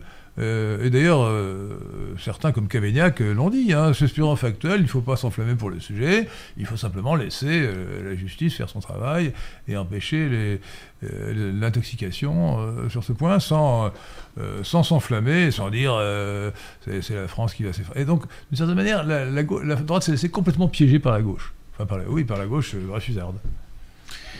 Ils ont été fourbes et malheureusement intelligents. Ah oui. En matière stratégique, la, la gauche est, est bien meilleure que la droite en général, pas toujours, mais souvent. Euh, la plupart du temps, il faut dire. La Mais il y a une raison et, pour et la, et la- la- la droite reprenant en général d'ailleurs le vocabulaire de la gauche. Je vais donner un exemple dans, dans un exposé récent. euh, on dit, euh, les, les gens de droite disent migrants. Mais non, il faut dire immigrés ou envahisseurs. Envahisseur, envahisseur, envahisseur. Euh, migrant, c'est un- migrant en anglais, c'est un mot qui a été lancé pour changer le regard sur l'immigration. Parce qu'un migrant, c'est un individu euh, qui, au fond, euh, utilise sa liberté d'aller et de venir, qui, se- qui circule sur, le, Oui, et- puis- la et puis- et puis va se poser quelque part, et il faut être très cruel pour l'empêcher de se poser Et puis, et- puis surtout, ça implique qu'il ne reste pas puisqu'il est migrant. Voilà, Alors qu'en fait, c'est l'inverse. Envahisseur, il reste. Il, est- il est migrant. Donc, euh, donc les gens de droite ne devraient jamais dire migrant. Migrant qui est un néologisme emprunté à l'anglais migrant. hein. Euh, avant 1960, on ne disait jamais migrant. On disait immigré, à la rigueur immigrant, bien que ce soit plus rare. Euh, et il faut dire aussi envahisseur. Envahisseur. oui. Moi, Envahisseur, c'est un bon terme. Oui, oui, tout à fait. C'est le terme le plus adéquat, me semble-t-il. oui. Nous remercions Léo 100 200 euh, qui Merci. nous Merci, offre, Léo euh, 100 200. qui nous fait euh, euh, 100 000 de- 100 200 si vous voulez. C'est un, c'est un chiffre 100, 100 200. C'est un- le, le chiffre 100 et le chiffre 200. Ça fait euh, 100, 200. ça- C'est 100 que multiplie 200, c'est comme Vincent Milan dans un prêt, 100 l'un dans l'autre, c'est ça? Non? Là, on est dépassé là. à cette heure-là. Combien ça fait d'oreilles? Un Hein certain nombre. Voilà, non. Euh, 5 euros, il nous donne 5 euros, donc Merci. merci. Euh, il commente le, taluant- le, lan- le talentueux Louis-Ferdinand Céline a dit Napoléon a su conquérir la France, mais Dreyfus a su la garder. Qu'en pensez-vous? Complotisme? Alors, moi, je vais faire ma prochaine émission sur Napoléon, chers amis. euh, je- J'espère que vous en direz du mal. Ah oui, oui, oui, oui, Ah oui. Ah oui. Pour moi, c'est une catastrophe pour la France, Napoléon. C'est une catastrophe. Alors j'ai le projet de faire soit une vidéo, soit une, soit une émission sur le thème dont le titre est déjà trouvé. Napoléon, génie de la propagande, catastrophe pour la France. Ouais, ouais, ouais. Je suis d'accord. Euh, et alors lisez peut-être pour votre future émission euh, le petit livre de Maurras sur Napoléon, qui est un recueil d'articles, D'accord. publié par notre ami Jonathan Sturel euh, à la délégation des siècles. C'est donné, je crois que c'est 10 euros ou 9 euros, enfin vraiment... Beaucoup moins que ça. c'est 6 euros, je. C'est- vraiment... Et c'est- Ah, c'est- Pierre Thiron se réveille. euh, Et c'est remarquable. Merci, Pierre Thiron. C'est c'est remarquable. euh, et Maurras a nettement remonté dans mon estime euh, depuis que j'ai lu ça. Euh, alors, il n'essaye pas. euh, Il écrivait bien, lui aussi. il écrit- il- il- oui, mais là, il- là, surtout, il y a des formules percu- percutantes. Toutes les, toutes les pages, des formules percutantes. Et puis, il a trouvé des citations de, de, de- Napoléon qui sont vraiment accablantes. Euh, Napoléon, d'ailleurs, sur le Code civil, euh, il écrit à son frère, je sais plus si c'était Joseph ou Jérôme, qui était euh, roi d'Italie, pour lui dire euh, qu'il faut imposer le code civil, parce que ça va détruire les traditions.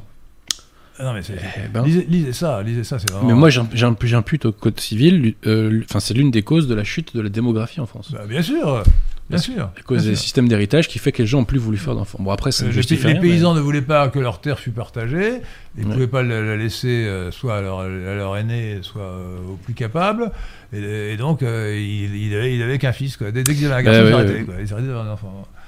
Et donc, donc euh, Napoléon était. Mais alors, je, petite parenthèse quand même. J'ai- C'est je un me suis- persécuteur de l'Église Je catholique. me hein. suis rendu compte, de, je me suis rendu compte de l'intoxication de la propagande napoléonienne et bonapartiste en écoutant une émission de, l'excellent historien Thierry Lenz, qui n'est certes pas hostile à Napoléon. Euh, C'était à Radio Courtoisie et euh, il parlait euh, de la campagne d'Italie. Alors la campagne d'Italie, c'est extraordinaire. Ça joue un rôle de gloire dans la propagande napoléonienne. Or, la campagne d'Italie est une catastrophe. Certes, au début, euh, Napoléon, euh, Bonaparte à l'époque a remporté des succès. Il a, tenu des, des- il a fait des grandes déclarations sur du haut de ses pyramides. Euh, combien 30 ou 40 siècles vous- 40 siècles vous contemple.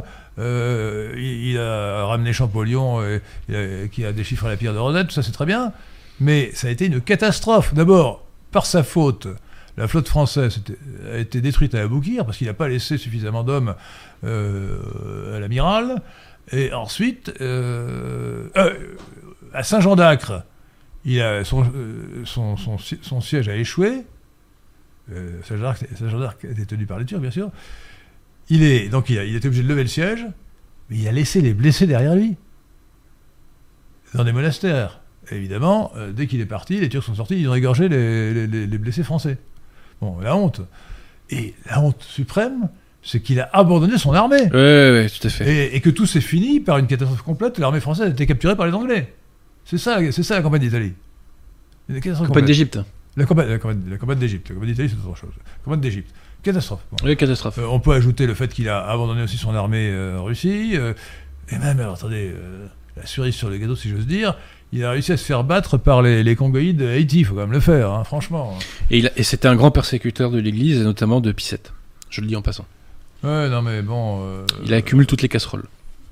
Alors, euh, d'ailleurs, bizarrement, Maurras ne rappelle même pas l'assassinat du. Vous voyez il est- Oui.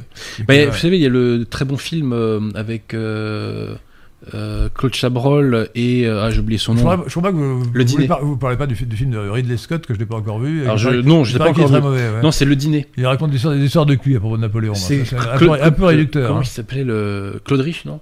Claude Rich, euh, un acteur excellent. Voilà, donc le dîner. Je sais pas si vous avez vu ce film. Euh, non, je peux. Bah, c'est Claude Rich qui fait Talleyrand et ah, Chabrol si, je dois avoir vu. qui fait euh, Fouché. C'est remarquable. hein. Et euh, à un moment donné, euh, euh, voilà, euh, Fouché dit, enfin Talleyrand dit à Fouché, euh, euh, ouais, qu'en gros c'est une crapule, etc. Ce qui n'était pas faux. Et Fouché lui, lui dit, mais attendez, mais derrière vous là, ce que je vois, c'est pas un tableau du duc d'Anguin, parce que Talleyrand a soufflé dans l'oreille de Napoléon qu'il fallait le. le- voilà. Et D'ailleurs, dans son, té- dans son testament, Napoléon a semble-t-il regretté hein, d'avoir. euh, tué le- Alors, bon, écoutez, nous allons euh, nous arrêter là pour les, les messages, peut-être. Hein. Oui. Une dernière, une dernière question. Quelle était la position de Pétain sur Dreyfus? Très vite. Alors, il paraît qu'il pensait qu'il n'était pas coupable. Voilà, mais comme la plupart des gens, c'est parce qu'il n'a pas lu le dossier. Oui, mais le dossier est complexe. Alors, chers amis, euh, je vous invite euh, d'abord à regarder le portail national libéral, le site que nous devons à Pierre de Tirmont, que je félicite, euh, qui vous montre, qui vous montre la, la, la présence internationale du national-libéralisme, plus qu'en France. hein. Plus qu'en France, puisqu'en France, le, le- le Rassemblement national est certes national, mais il n'est pas, il est plus libéral. Euh, quant au, au parti Reconquête de Zemmour, euh, qui veut porter à la tête de l'État un, immigré juif algérien qui n'a pas une goutte de sang français, on on peut pas dire qu'il soit national. Bon. Euh, donc il n'y a pas de parti national libéral euh, en France. En revanche, il y en a dans le monde entier. Et récemment, donc, nous avons. alors je ne sais pas s'il est, il est déjà mis sur le site, Gerd Wilders. Gerd Wilders. Ah non, il y a Thierry Baudet, mais il n'y a pas. Non, non, mais il faut, il faut rajouter Gerd Wilders, euh, qui vient de, remporter un beau succès aux Pays-Bas.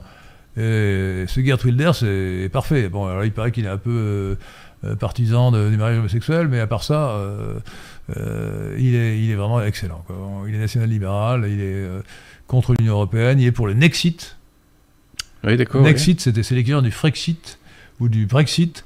Parce que euh, les Pays-Bas, ça se dit Néderlande en néerlandais, donc ça- le N donne Ouais, Nexit. écoutez, on jugera sur pièce s'il Euh, le fait vraiment, parce que ça serait étonnant tout de même. Non, non, euh, je crois qu'il ne pourra pas le faire parce qu'il est- il a, il a 25% des sièges, il a besoin d'une coalition et il Et puis, pourra et puis pas surtout, s'il le fait, l'Union chute, puisque les Pays-Bas sont des contributeurs importants. Ça, ça serait excellent. Ça serait Donc, excellent. Mais en tout cas, il est, il, il- est, est pro-russe, il est, il est climato-sceptique, enfin, il, est- il est vraiment excellent. Quoi.